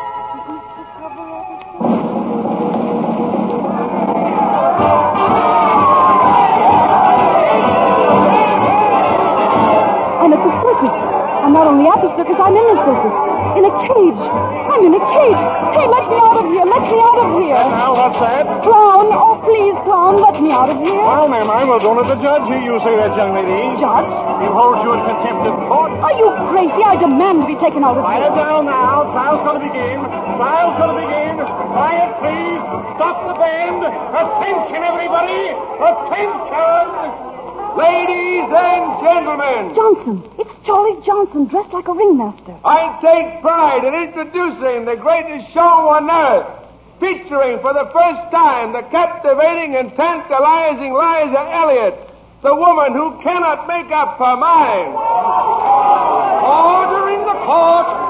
The charges against Liza Elliott. What is all this? The charges against me for what? Liza Elliott cannot make up her mind about the Easter cover or the circus cover. Liza Elliott cannot make up her mind whether she is marrying Kendall Nesbitt or not. Liza Elliott cannot make up her mind as to the kind of woman she wants to be. The executive or the enchantress. Therefore, let Liza Elliott be brought to trial and made to make up her mind. I am the attorney for the prosecution. My worthy opponent, where is he? Introducing the standing writer and attorney for the defense, Randy Curtis. All right, all right. Let's get going now. Let's get going. My first witness, Your Honor, Kendall Nesbitt. Here I am. I'm here. What's the question? Mr. Nesbitt, you are divorcing your wife so you can be free to marry the defendant. Isn't that so? Yes, sir. And the defendant led you to believe she'd marry you when, as, and if. Yes, sir. Ha-ha. What do you mean, ha ha? Tra-la. I never gave my word. Tra-la-la. Permit a change of mind. When a maid gives her heart, but does not give her word. How on earth can that maid have betrayed him? Tra-la. You've heard the charges. Have you made up your mind about any of these things? No, how can I? Can you give a reasonable explanation? Why not? I can't. I just can't. Stop being evasive. There must be an explanation. Let me alone. Let me alone. You see, Your Honor, she wants to be alone. Very well. Clear the courtroom. Everybody out. You want to be alone, Miss Elliott. All right. Be alone. Get away from her, everybody. Get Wait. Not everyone. Don't everyone leave me. Please, I'll tell you whatever. Gone. They're all gone. Hey, come back. Come back. Don't leave me here alone. Don't leave me here alone. It's getting dark and all misty then. And that music. I don't want to hear it. Who's playing that music? Stop it! Oh, stop it, please! Stop, Father! Who are you calling father? Help me, Father! Liza, what are you talking about? This is Kendall. Father, don't let them play that! I'm not your father. What's the matter with Make you? them stop it, please! Make them stop it! Help me, Father! Help me! Help me!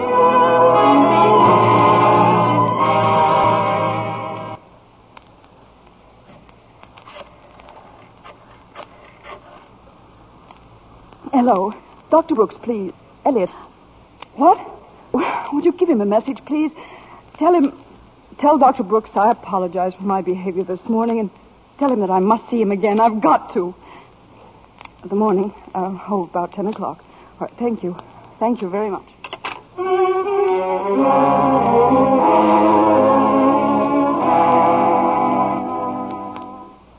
And I stood there, Doctor, terrified, pleading for my father.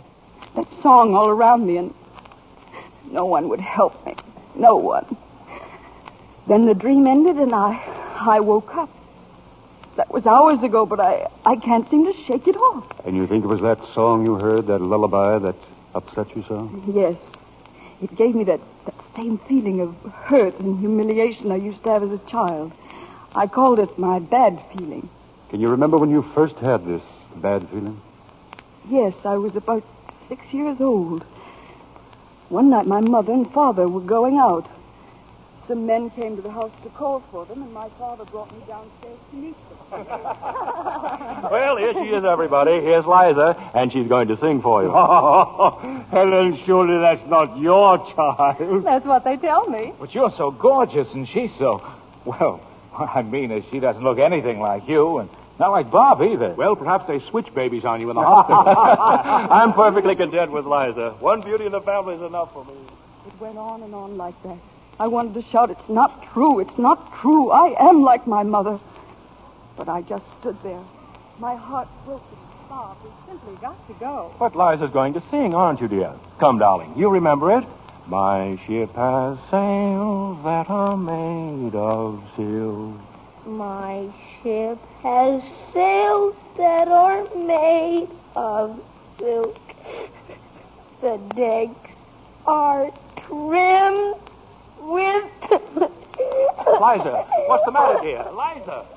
I ran into my room. I had to get away from them, from their laughter. I felt ugly and ashamed. A year later, my mother died. I wanted to cry, but I couldn't. I loved her, but the tears just wouldn't come. My poor father. I watched him sitting there by himself hour after hour. The only way I knew how to make my take my mother's place was to try to look like her, so one evening I stole into her closet and got out her blue evening gown, the one he loved the best. A blue gown. I see.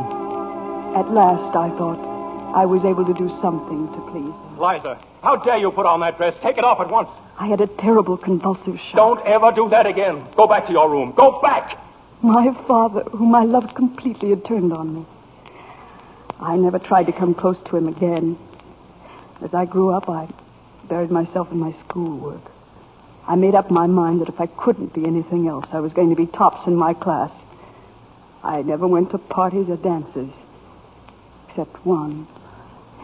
It was graduation day. I remember I'd gone to the library. It was deserted that night except for one person. It was Ben. Ben had been chosen the handsomest boy in the class. Hello, Liza. Hello, Ben. What are you doing here? I mean, why aren't you at the dance? How about you? Oh, I. I had a headache. You Want to go to the dance with me?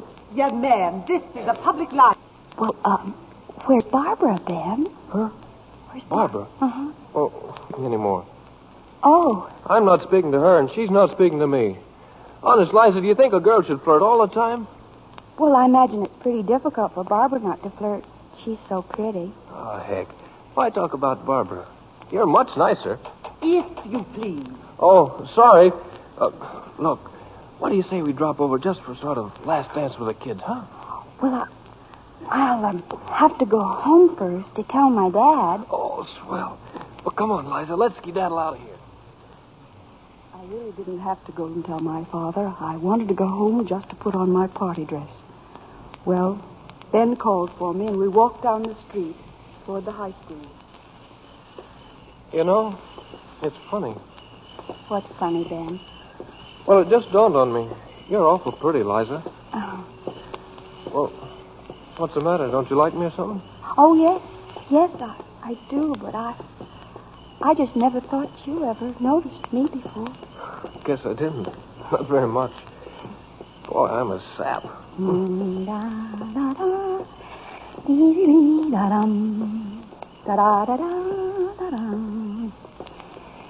What's that song, Liza? What song? That song you're singing? Oh, was I singing? Yeah, what is it? Dee-dee-dee.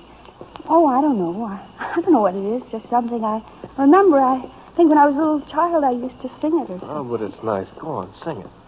Oh, Ben, I... Oh, go on. Well, all right, but I, I don't know if I remember it all. Let me see. Um, my ship has sails that are made of silk. The decks are trimmed with gold, and of jam and spice there's a paradise in the hold. La dee dee. My ship's aglow with a million pearls and a ruby spill each beam. The sun sits high on a sapphire sky when my ship comes in. I can wait the years till it appears one fine day, one spring. But the pearls and such, they don't mean much if there's missing just one thing. I do not care if that day arrives, that dream need never be. If the ship I sing doesn't also bring my own true love to me. If the ship I sing doesn't also bring my own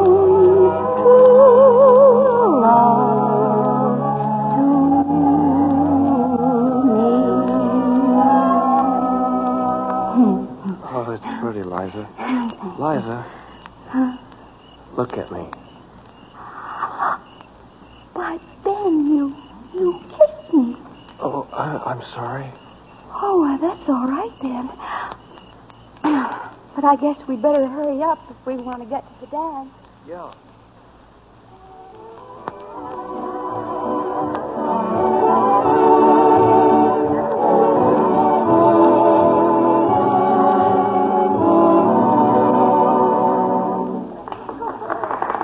Gee, I haven't had so much fun all my life. I didn't know you could dance so well, Liza. Thank you, Ben. Ben?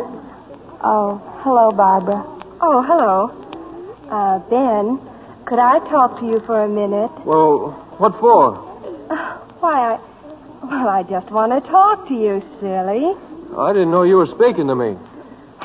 I'm not. And I think you're the rudest boy I've ever known. Oh, hey, wait a minute, Barbara. Oh, gosh, say, say, excuse me for a minute, will you, Liza? Hey, Barbara. Sure, Barbara. Sure. And Ben didn't come back. Did he, Miss Elliott? No, Dr. Brooks. Well, there are certainly a lot of pieces. Suppose I try to put them together. As a little girl, you convince yourself you're ugly, decidedly inferior. So you build a wall around yourself. As an older girl, you drop your defenses for one crucial moment, receive another cruel blow, and withdraw forever after as a woman. What does that mean, withdraw as a woman? You resolve never again to risk being hurt as a woman, competing against other women. You buried all your painful memories, and with them, that little song, which expresses the fulfillment of love. You proceeded to escape in a loveless world of work. But it wasn't loveless. I loved Kendall Nesbitt. No, Miss Elliott, you dominated him, just as you've attempted to dominate all men, to force all men to accept you as their superior. All right. What's the answer? Perhaps a man will dominate you. Oh. Silly, isn't it, that a grown woman should be governed by the desperate desires of her childhood? Do you agree with me? I feel better. Lots better. Do you agree with me? I don't know. I don't know.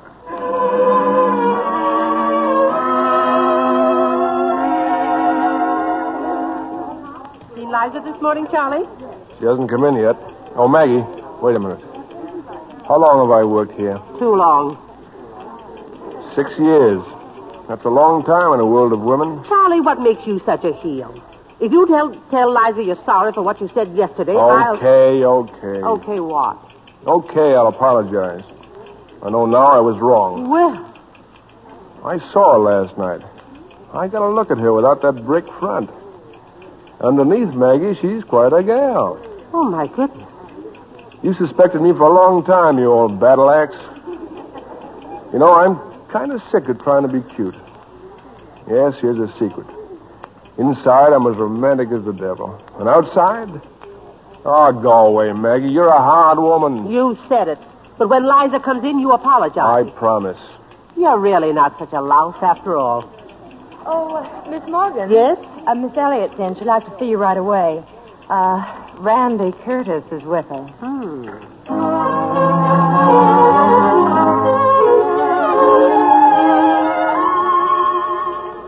Morning, Liza. Hello, Maggie. Well, where is he? Randy? Uh-huh. Telephoning. Hollywood's been paging him all morning. And stop looking like an owl, Maggie. I just happened to meet him on the street corner after I left the doctor. Well, well, well. Yes, and I'm glad I did. You might not suspect it, Maggie, but Randy is a very domineering young man. How domineering? Brace yourself, Maggie. He's asked me to marry him. Liza! Maggie, I'm learning about someone I never knew before. Myself. It's frightening and wonderful. I'm giving up the magazine, and I'm giving up hiding and running away. When did you ever run away? Oh, lots of times. Only now I know why I ran. I wanted someone to lean on, to take care of me. Oh, Maggie, be happy for me, please. I think I found the answer. Darling, I am happy for you. It's what I've always hoped for you. Hmm, thank you, Maggie. But while you're still the boss, there are a few things I'd like you to okay. Well, just bring 'em in. Right away. Oh, sorry, Kendall. Hello, Mag. Kendall, come in. Well, Liza, this is it, isn't it? Between us, I mean. Yes, Kendall. I guess I've known it for a long time. But somehow, somewhere, find a place for me in your life. Will you, Liza? Kendall, you, you'll always be very, very dear to me. All this time, Liza. And in ten seconds, it's all over. Well, maybe that's the best way. I'll be seeing you. Oh, Miss Elliott, Miss Curtis is through with his call. Oh, we'll send him in. Oh, Russell and Allison are having another row, and Mr. Johnson was looking for you. Let him wait. Oh, Mr. Curtis. Oh, Liza, I've got great news. You want me to form my own producing unit. Make me the boss. Stories, production, profits, everything. Well, that sounds wonderful, Randy. I don't know anything about the picture business, but I. I've been think it- battling for it for a year. But this is what I mean, Liza. Yes? If I knew that you'd be in back of me, that, Uh-huh. well, that, that you'd be in charge of the whole thing, just as you are here, I'd tell them yes in a minute. Would you do it, Liza? I'm not sure I understand, Randy. Oh, it's simple, darling. It just means that you'll still be the boss. Oh, Liza, I can't tell you what it means to me, knowing that I can be running to you for the rest of my life. For the rest of your life. And now, just one kiss and I'll get out. Oh, I'll be back, though. Oh, gosh, thanks, Liza. Thank you, Randy. And thank you for telling me. Be back at five. Oh, hello, Mr. Curtis. Liza, I demand a showdown, an immediate showdown. Do you realize what Johnson has done to me? He deliberately took my color plates. Russell, not now. Not now, not now. What am I supposed to do to get some attention around here? Bleed in front of you? Russell, the dog department wants to see you. Oh, that's good. That is fine. Really, I could spit. One, two, three, four, five, six, seven, eight, nine, ten. Whee! I'm supposed to apologize to you, Liza, for what I said the other day. Who said so? Maggie and I. All right, Johnson. Put him up. This is the kid's last fight. Well, look, I've been thinking it over quietly, and I've decided I'm not going to apologize. I'm sorry, but I can't help it.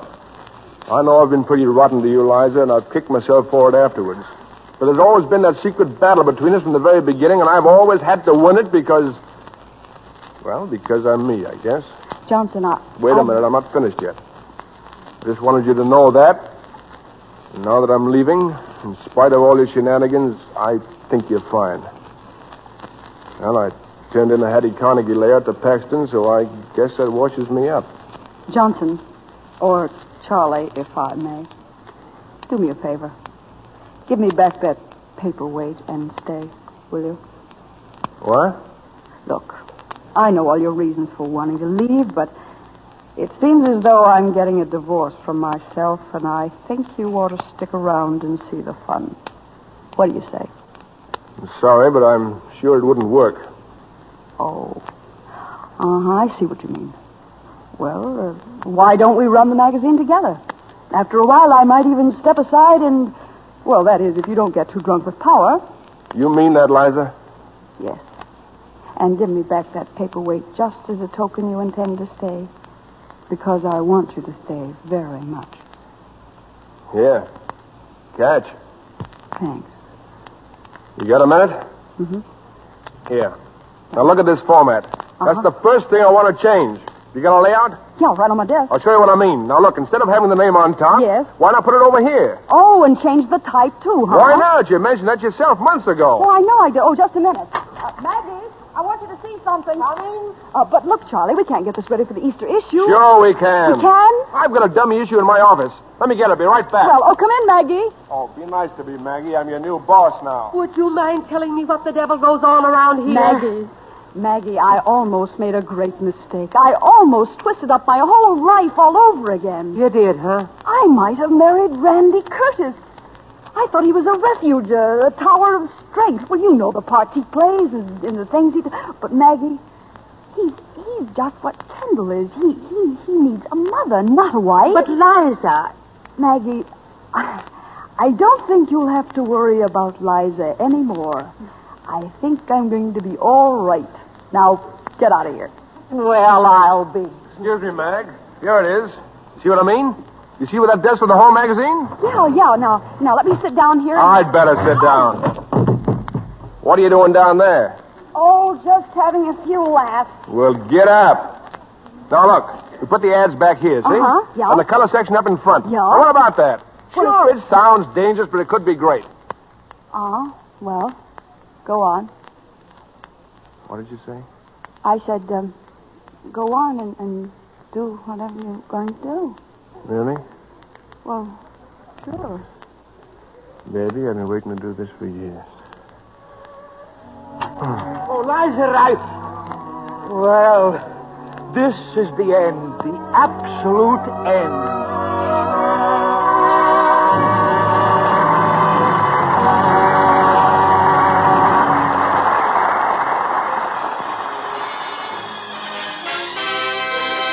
Screen Director's Assignment. Production The Sky's the Limit. Director Edward H. Griffith. Star Fred Astaire.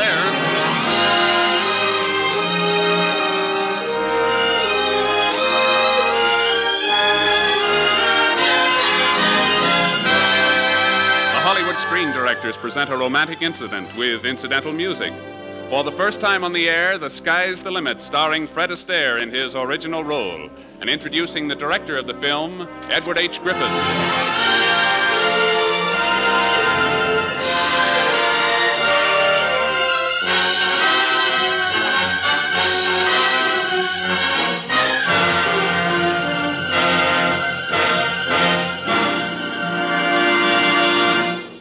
Some 24 years devoted to the creation of films have convinced tonight's guest screen director of one cardinal truth that you can't create what you don't feel.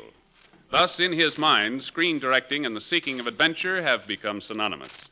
From the Arctic to the tropics, he has searched out a wealth of experience in order to bring a distinctive quality of realism to such films as Holiday, Animal Kingdom, Cafe Metropole, and Bahama Passage. Ladies and gentlemen, the director of The Sky's the Limit, Mr. Edward H. Griffith. Thank you. It was only a few years ago that a new kind of motion picture literature came to our screens. The story of the war was being told, and The Sky's the Limit told part of it from a unique vantage point. Not from a battlefield overseas, but from a furlough in New York.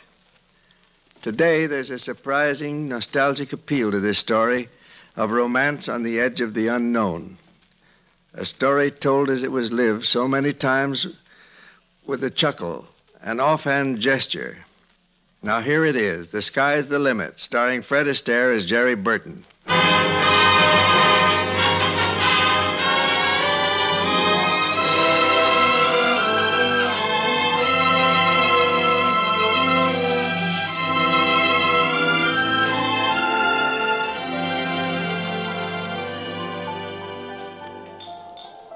You gentlemen care for another drink?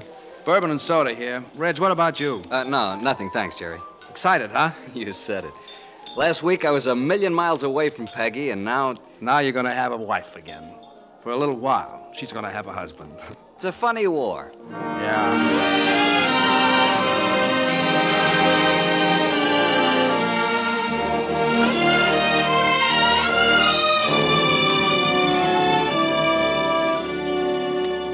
Yeah, it's a funny war, all right. Last week, you and Reg were flying thunderbolts over Germany. Tonight, you're in civilian clothes, sitting at the bar of the Colonial Club in New York, and it feels great. They'd sent you home for one of those public relations tours. Now the speeches are over, you have seven days leave, and you've made up your mind to do nothing but have a little fun pretending you're a civilian. And forget your captain, Jerry Burton. Come on, Jerry. Peggy's train's due in half an hour. She and I, we don't have much time. You watch Reg's face. You add everything up, and in a way, you're glad you're lonely. You're glad nobody's going to be waiting for you when you go back. Gosh, Jerry, I don't want to be late for that train. You go ahead, Reg, old boy. Have a good lead. No more reporters, no more interviews. What about you? Me? Oh, I'm strictly for laughs. I think I'll spend the week being a civilian. Yeah, I'd like to get into civvies myself. Maybe I'll plant a sleeping bag under the bar and set up light housekeeping. How's that? Big time, huh? Yeah, go on, beat it, kid. And give my regards to Peg. Okay, see you next week, Jerry. So long.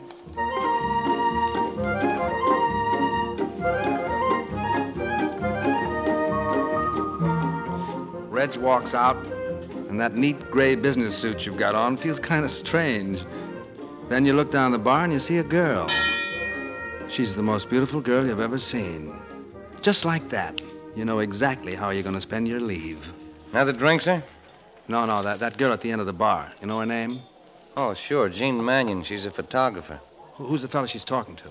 Phil Harriman. Nice guy is her boss. He publishes Eyeful. She certainly is. No, I mean that high class picture magazine. She's going to take pictures here tonight. Thanks. They seem to be arguing. Maybe they need a referee. Jean, I love you, but please let me run my magazine my own way. The whole world is exploding, Phil. Why can't I go to Russia or China instead of photographing stupid nightclub celebrities? Oh, Miss, uh, would you be interested in taking my picture? Who are you? I'm directly descended from the guy who ate the first oyster. I see the resemblance. Go away. Look, Phil, why not give me a chance to go overseas? Jean, I like you here. I, I don't want you traipsing all over the world like a... like a three legged antelope. Like a three-legged antelope. Uh, hey, that doesn't make sense. That's what you get for eavesdropping. Oh, that man is impossible. Hand me my camera, Phil. I'm going to work. Now, that's what I call a fascinating girl. Yeah, she sure is. She makes me tingle all over. Hey, do I know you? No, but don't, don't apologize. I've got news for you. I think we're going to have something in common. Indeed. What? I'm beginning to tingle, too.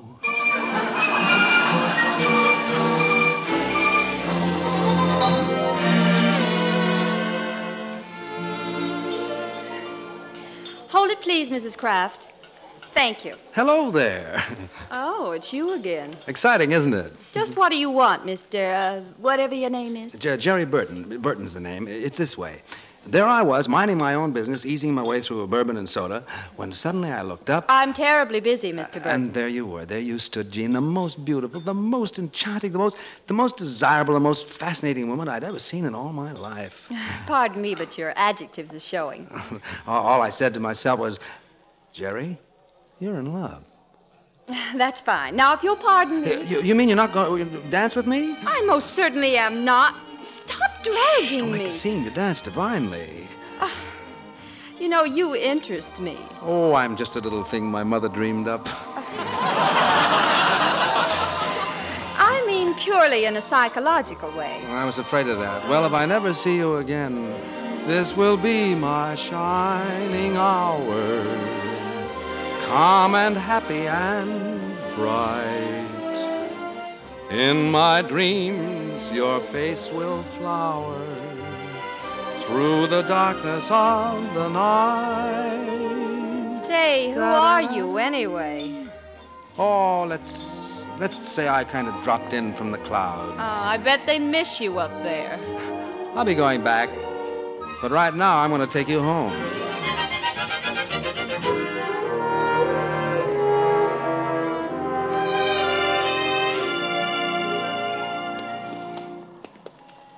I still don't know why I'm letting you walk me home. Hmm, just one of those things. Why do owls stay up late? Who knows why? I. Hey, look! I found a penny. Here, put it in your shoe. For luck. Yeah, maybe you need it. Uh-uh. I, I couldn't be luckier than I am right now, here with you. But you don't even know me. In my business, you get to know people fast. What is your business, anyway? Oh, just drifting around. Uh, you know something? There's a war going on. Did you ever think about just drifting into that? Yeah, I've thought about it. Just not interested. Not right now. Really? Don't you even have a job? Not at the moment. Mm. Well, I suggest you find one. Okay, maybe I'll get a job, honey, just for you. What are you doing tomorrow? Photographing a construction job. Oh, where? 56th and 3rd Avenue. Well, this is where I live. Hmm, very nice. Oh, thanks for the penny. Money means nothing to me. Good night, Jerry. Good night, Jean. Wow. A girl like that at a time like this. Well, what do you know?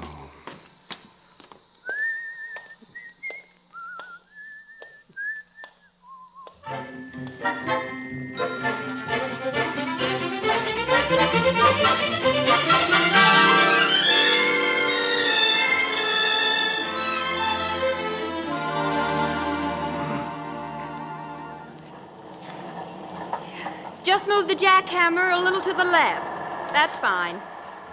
There, good picture. Many thanks. Hey, lady, how about me? Do you think this shovel matches my eyes? You working? You made me what I am today. Oh, I take back everything I said about you. Hey, buddy, you looking for a job? Why, um. Um. Oh, oh, oh, yeah, you sure, sure. Just a minute. Isn't this man working for you? No. Why, you phony. I'm, I'm working. Do I have to get paid for it? Yes, you do. That your wife, buddy? Yeah, listen, Pop, come here. I'm out of work, see? She's driving me crazy, follows me around. Lady, that ain't no way to be. You keep out of this. Buddy, if my wife done this, I'd bust her right in the nose. But you see, I can't because she. It's. it's Oh. Yeah, that sometimes makes him kind of temporary screwball. Oh, so now I'm screwball. Lady, these things happen every day. Oh, of all the arrogant insults. Uh oh, there she goes. Uh, hey, hey, Pop, here's your shovel. Jean! Jean! There's still nothing like a good bust in the nose. Well, Jean! Jean, Seriously, are you crazy? if I am, it's your fault. Oh, Jerry, why don't you come back to Earth? I will, someday. Why not today? Ever work for a publishing firm? Oh, there you go again. Work, work. Well, yeah, yeah, I've hacked around a few newspapers, yeah. Well, that's wonderful. Why? I want you to see the man I work for, Phil Harriman. I'll speak to him about a job. On one condition What's that? dine with me tonight. You promise you'll go to work? I promise.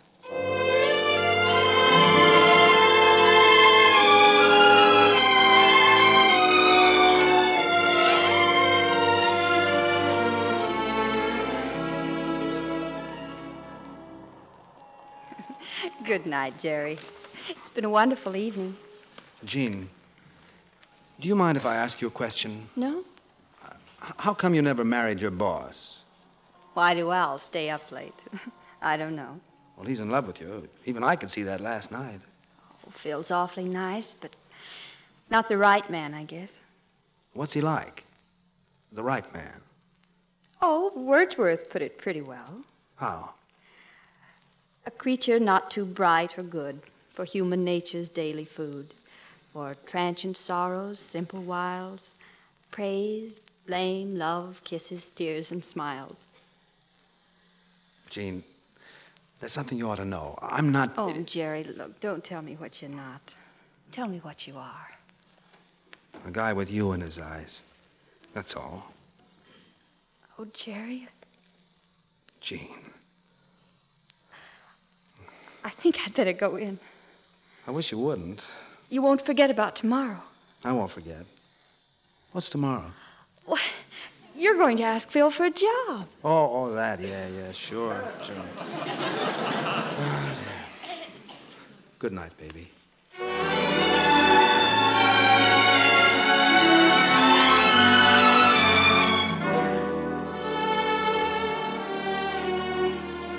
Ride a pink cloud back to the Colonial Club for a nightcap. Just a quiet drink and a lot of thinking. More thinking than you ever dreamed you were capable of. Then all of a sudden, Reg pops in and the cloud explodes. That's right, Jerry. Now, leave's canceled. Mm. I figured you'd come back here sooner or later. How long have we got? We're flying back day after tomorrow. But, but why? What's the rush? They say there's a big fighter sweep on. We've lost Oh. a lot of planes. They want us back. Well, that's it. That does it. Hey, where are you going? For a little walk. I got a few things I want to think about.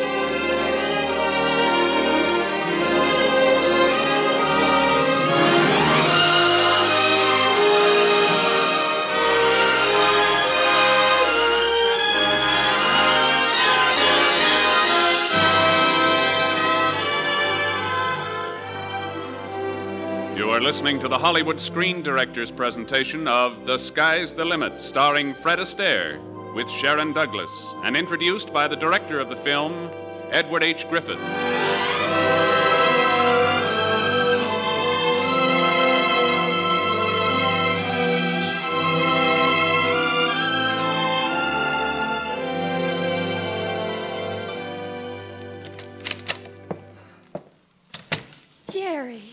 Kept your word. You came to the office. Jean, I. Look, I, I want to tell you something. Look, darling, don't get cold feet now. This is your big chance. I told Phil all about you. But, Jean, you, you don't understand. Oh, now you come with me. Here's Phil's office. You can go right in. Jean, can't we. Uh, will you listen to me for a minute, please? no, I- darling, and here's something for luck. Oh, say, it's, it's the lucky penny. Uh, in the case that doesn't work, here's something else for luck. I. Okay, Jean. We'll do it your way. I'll be waiting. Huh? Oh, hi. I remember you. You're Burton, the fellow Jean's been talking about. Jerry's the name. I'm Phil, Jerry. Sit down. Thanks. Now, uh, frankly, Jerry, are you serious about a job? Frankly, Phil, no. well, that's that. Uh, you, uh, you don't play gin rummy, do you?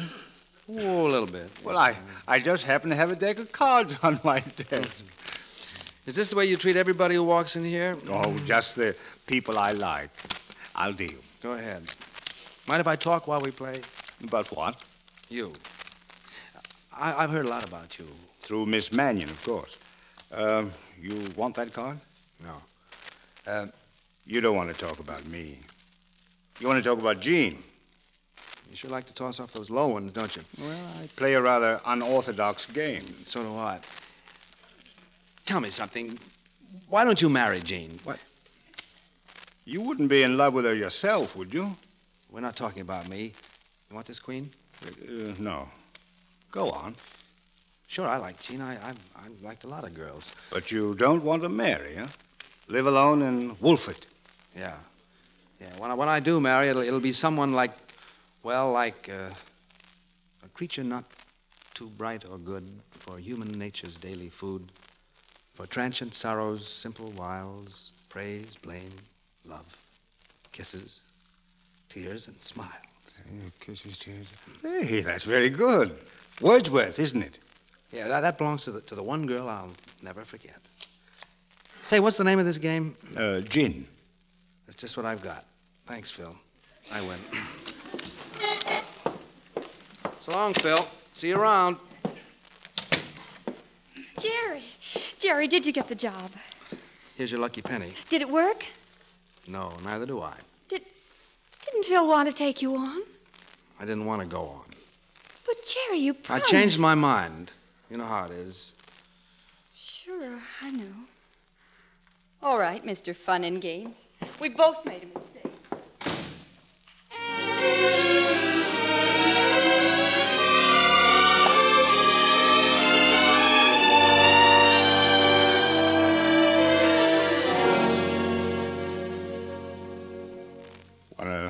Me out of your office? No, Phil, I'm glad you came in. Uh, Jean, this Burton fellow, he, he was the big thing, wasn't he? Why don't you tell me what a sap I was? I'll tell you what a sap you can still be. Marry me, Jean. Really, Phil? Well, you see, Jean, I, I need somebody like you. Um, a creature not too bright. What? Well, you didn't let me finish. A creature not, not too bright or good for. Uh, for. For human nature's daily food. Who told you? I told Jerry. You told. Then you're the girl, the one he'll never forget. He said that? Oh, somehow I'm beginning to suspect I've botched this thing but good. Oh, but you haven't, Phil. If Jerry said that, it means he. he... What does it mean? Don't worry, honey. Just leave everything to your Uncle Phil.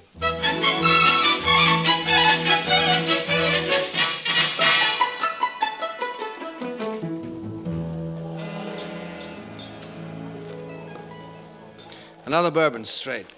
Coming up. Hey, bartender. Yeah?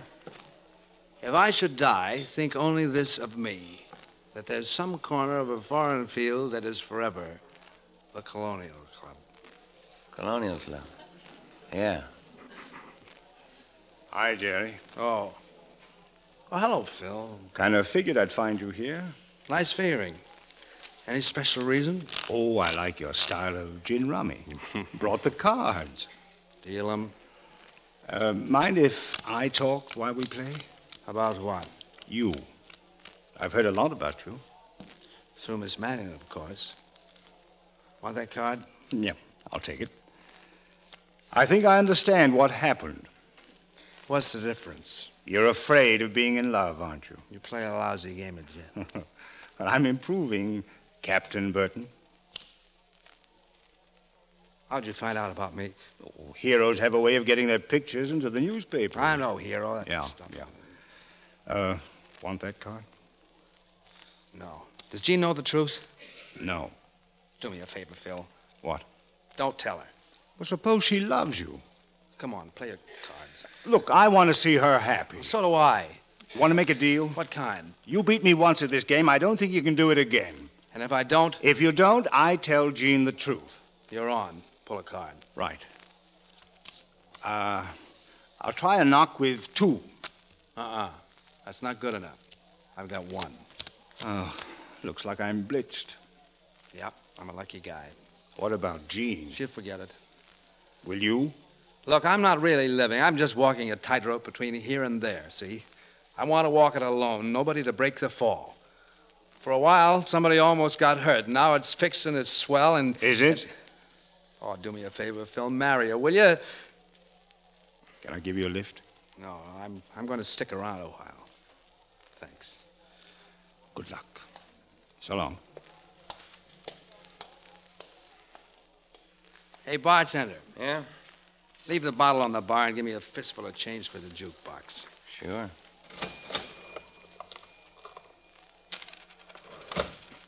Thanks.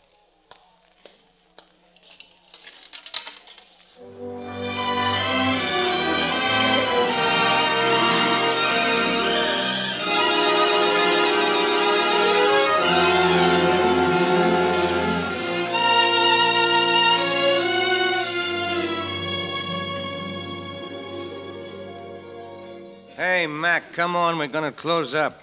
Let me have some more change. Okay. But it's late. This is the last time. It's late. Last time. Right.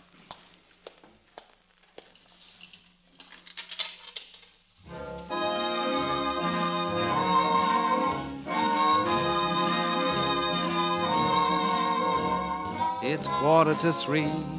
There's no one in the place except you and me. So set 'em up, Joe. I've got a little story you ought to know.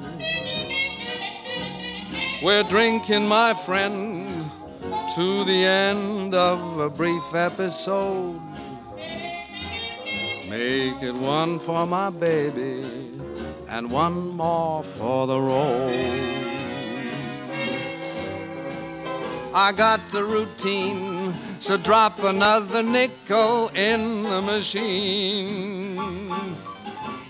I'm feeling so bad, I wish you'd make the music dreamy and sad.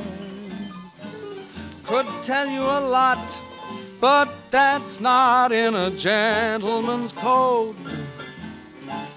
Make it one for my baby and one more for the road.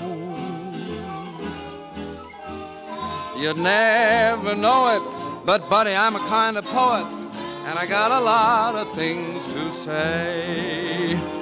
And when I'm gloomy, you simply gotta listen to me until it's talked away. Well, that's how it goes. And Joe, I know you're getting anxious to close. So thanks for the beer. I hope you didn't mind my bending your ear.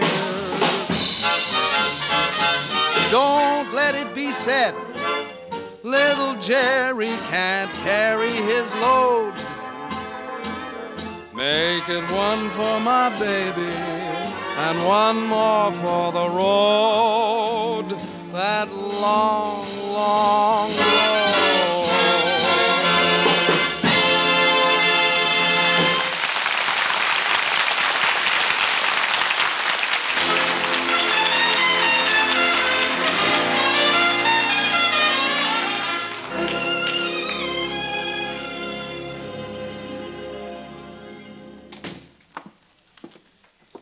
To see me, Phil? Uh, yes. Uh, Jean, are you sure you don't want to marry me? Oh, Phil, please. Uh, yeah, yeah, yeah, yeah. Well, in that case, I might as well be noble about this. I've got an assignment for you. Oh, a good one? You know those fighter pilots who were sent back home, the ones the papers made such a fuss over? I read about Well, they're going back overseas today, so grab your camera and get out to LaGuardia. them. Right. Is there anything else I should know? Yes, your boss is a half baked idiot. Now move fast, you haven't got much time.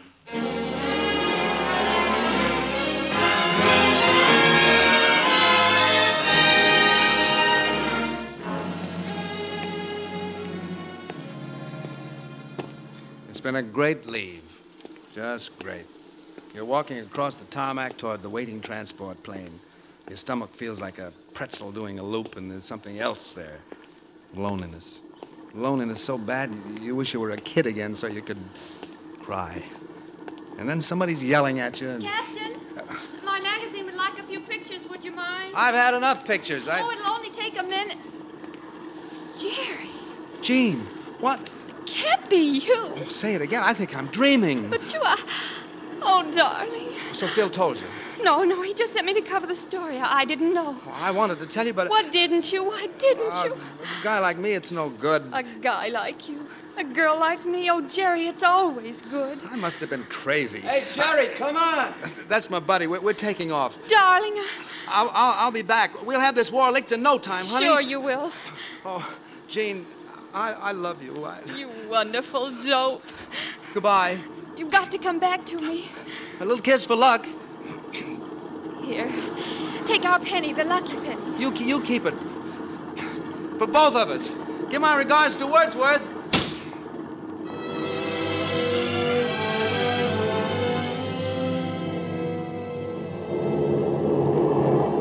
Suddenly you're airborne. As the plane wheels over the base, you see her down below, waving. And just like that, you know everything's gonna be all right. Everything's gonna be swell.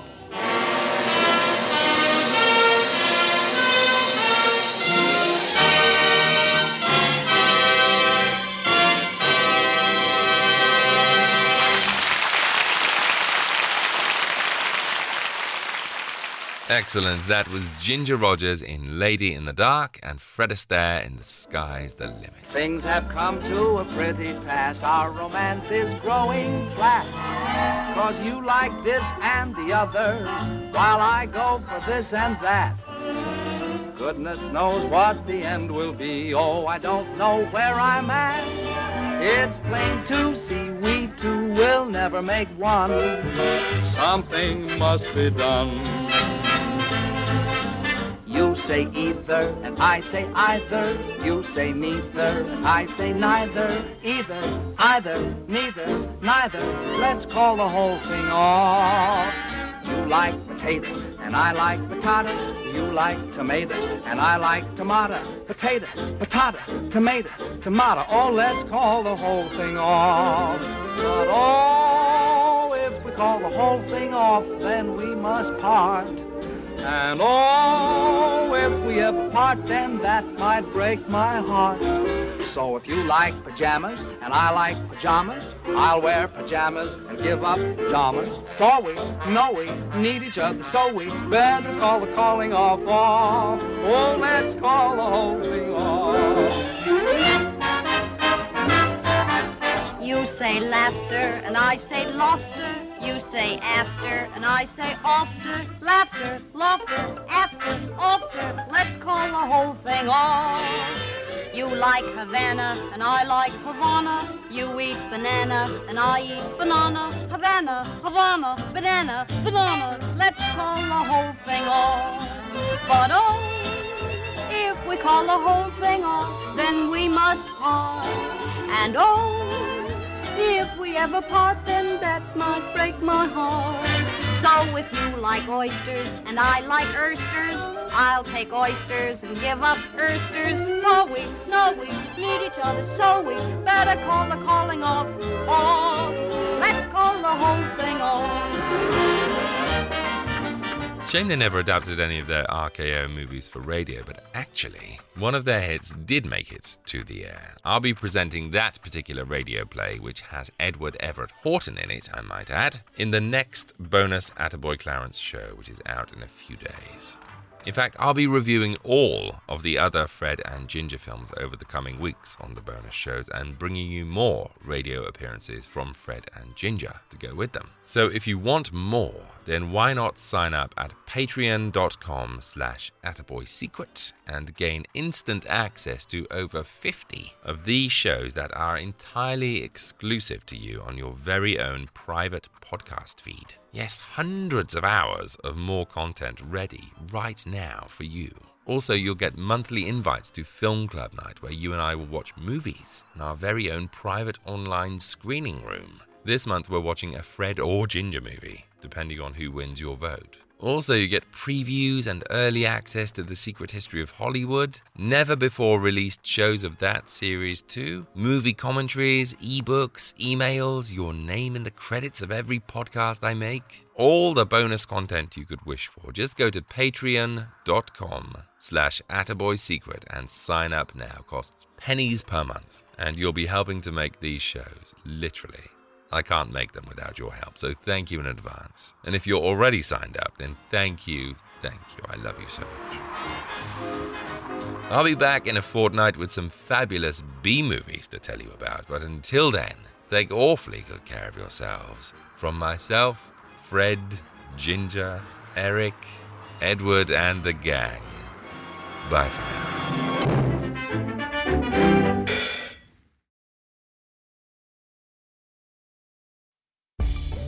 Spend less time staying in the know about all things gaming and more time actually watching and playing what you want with the IGN Daily Update podcast.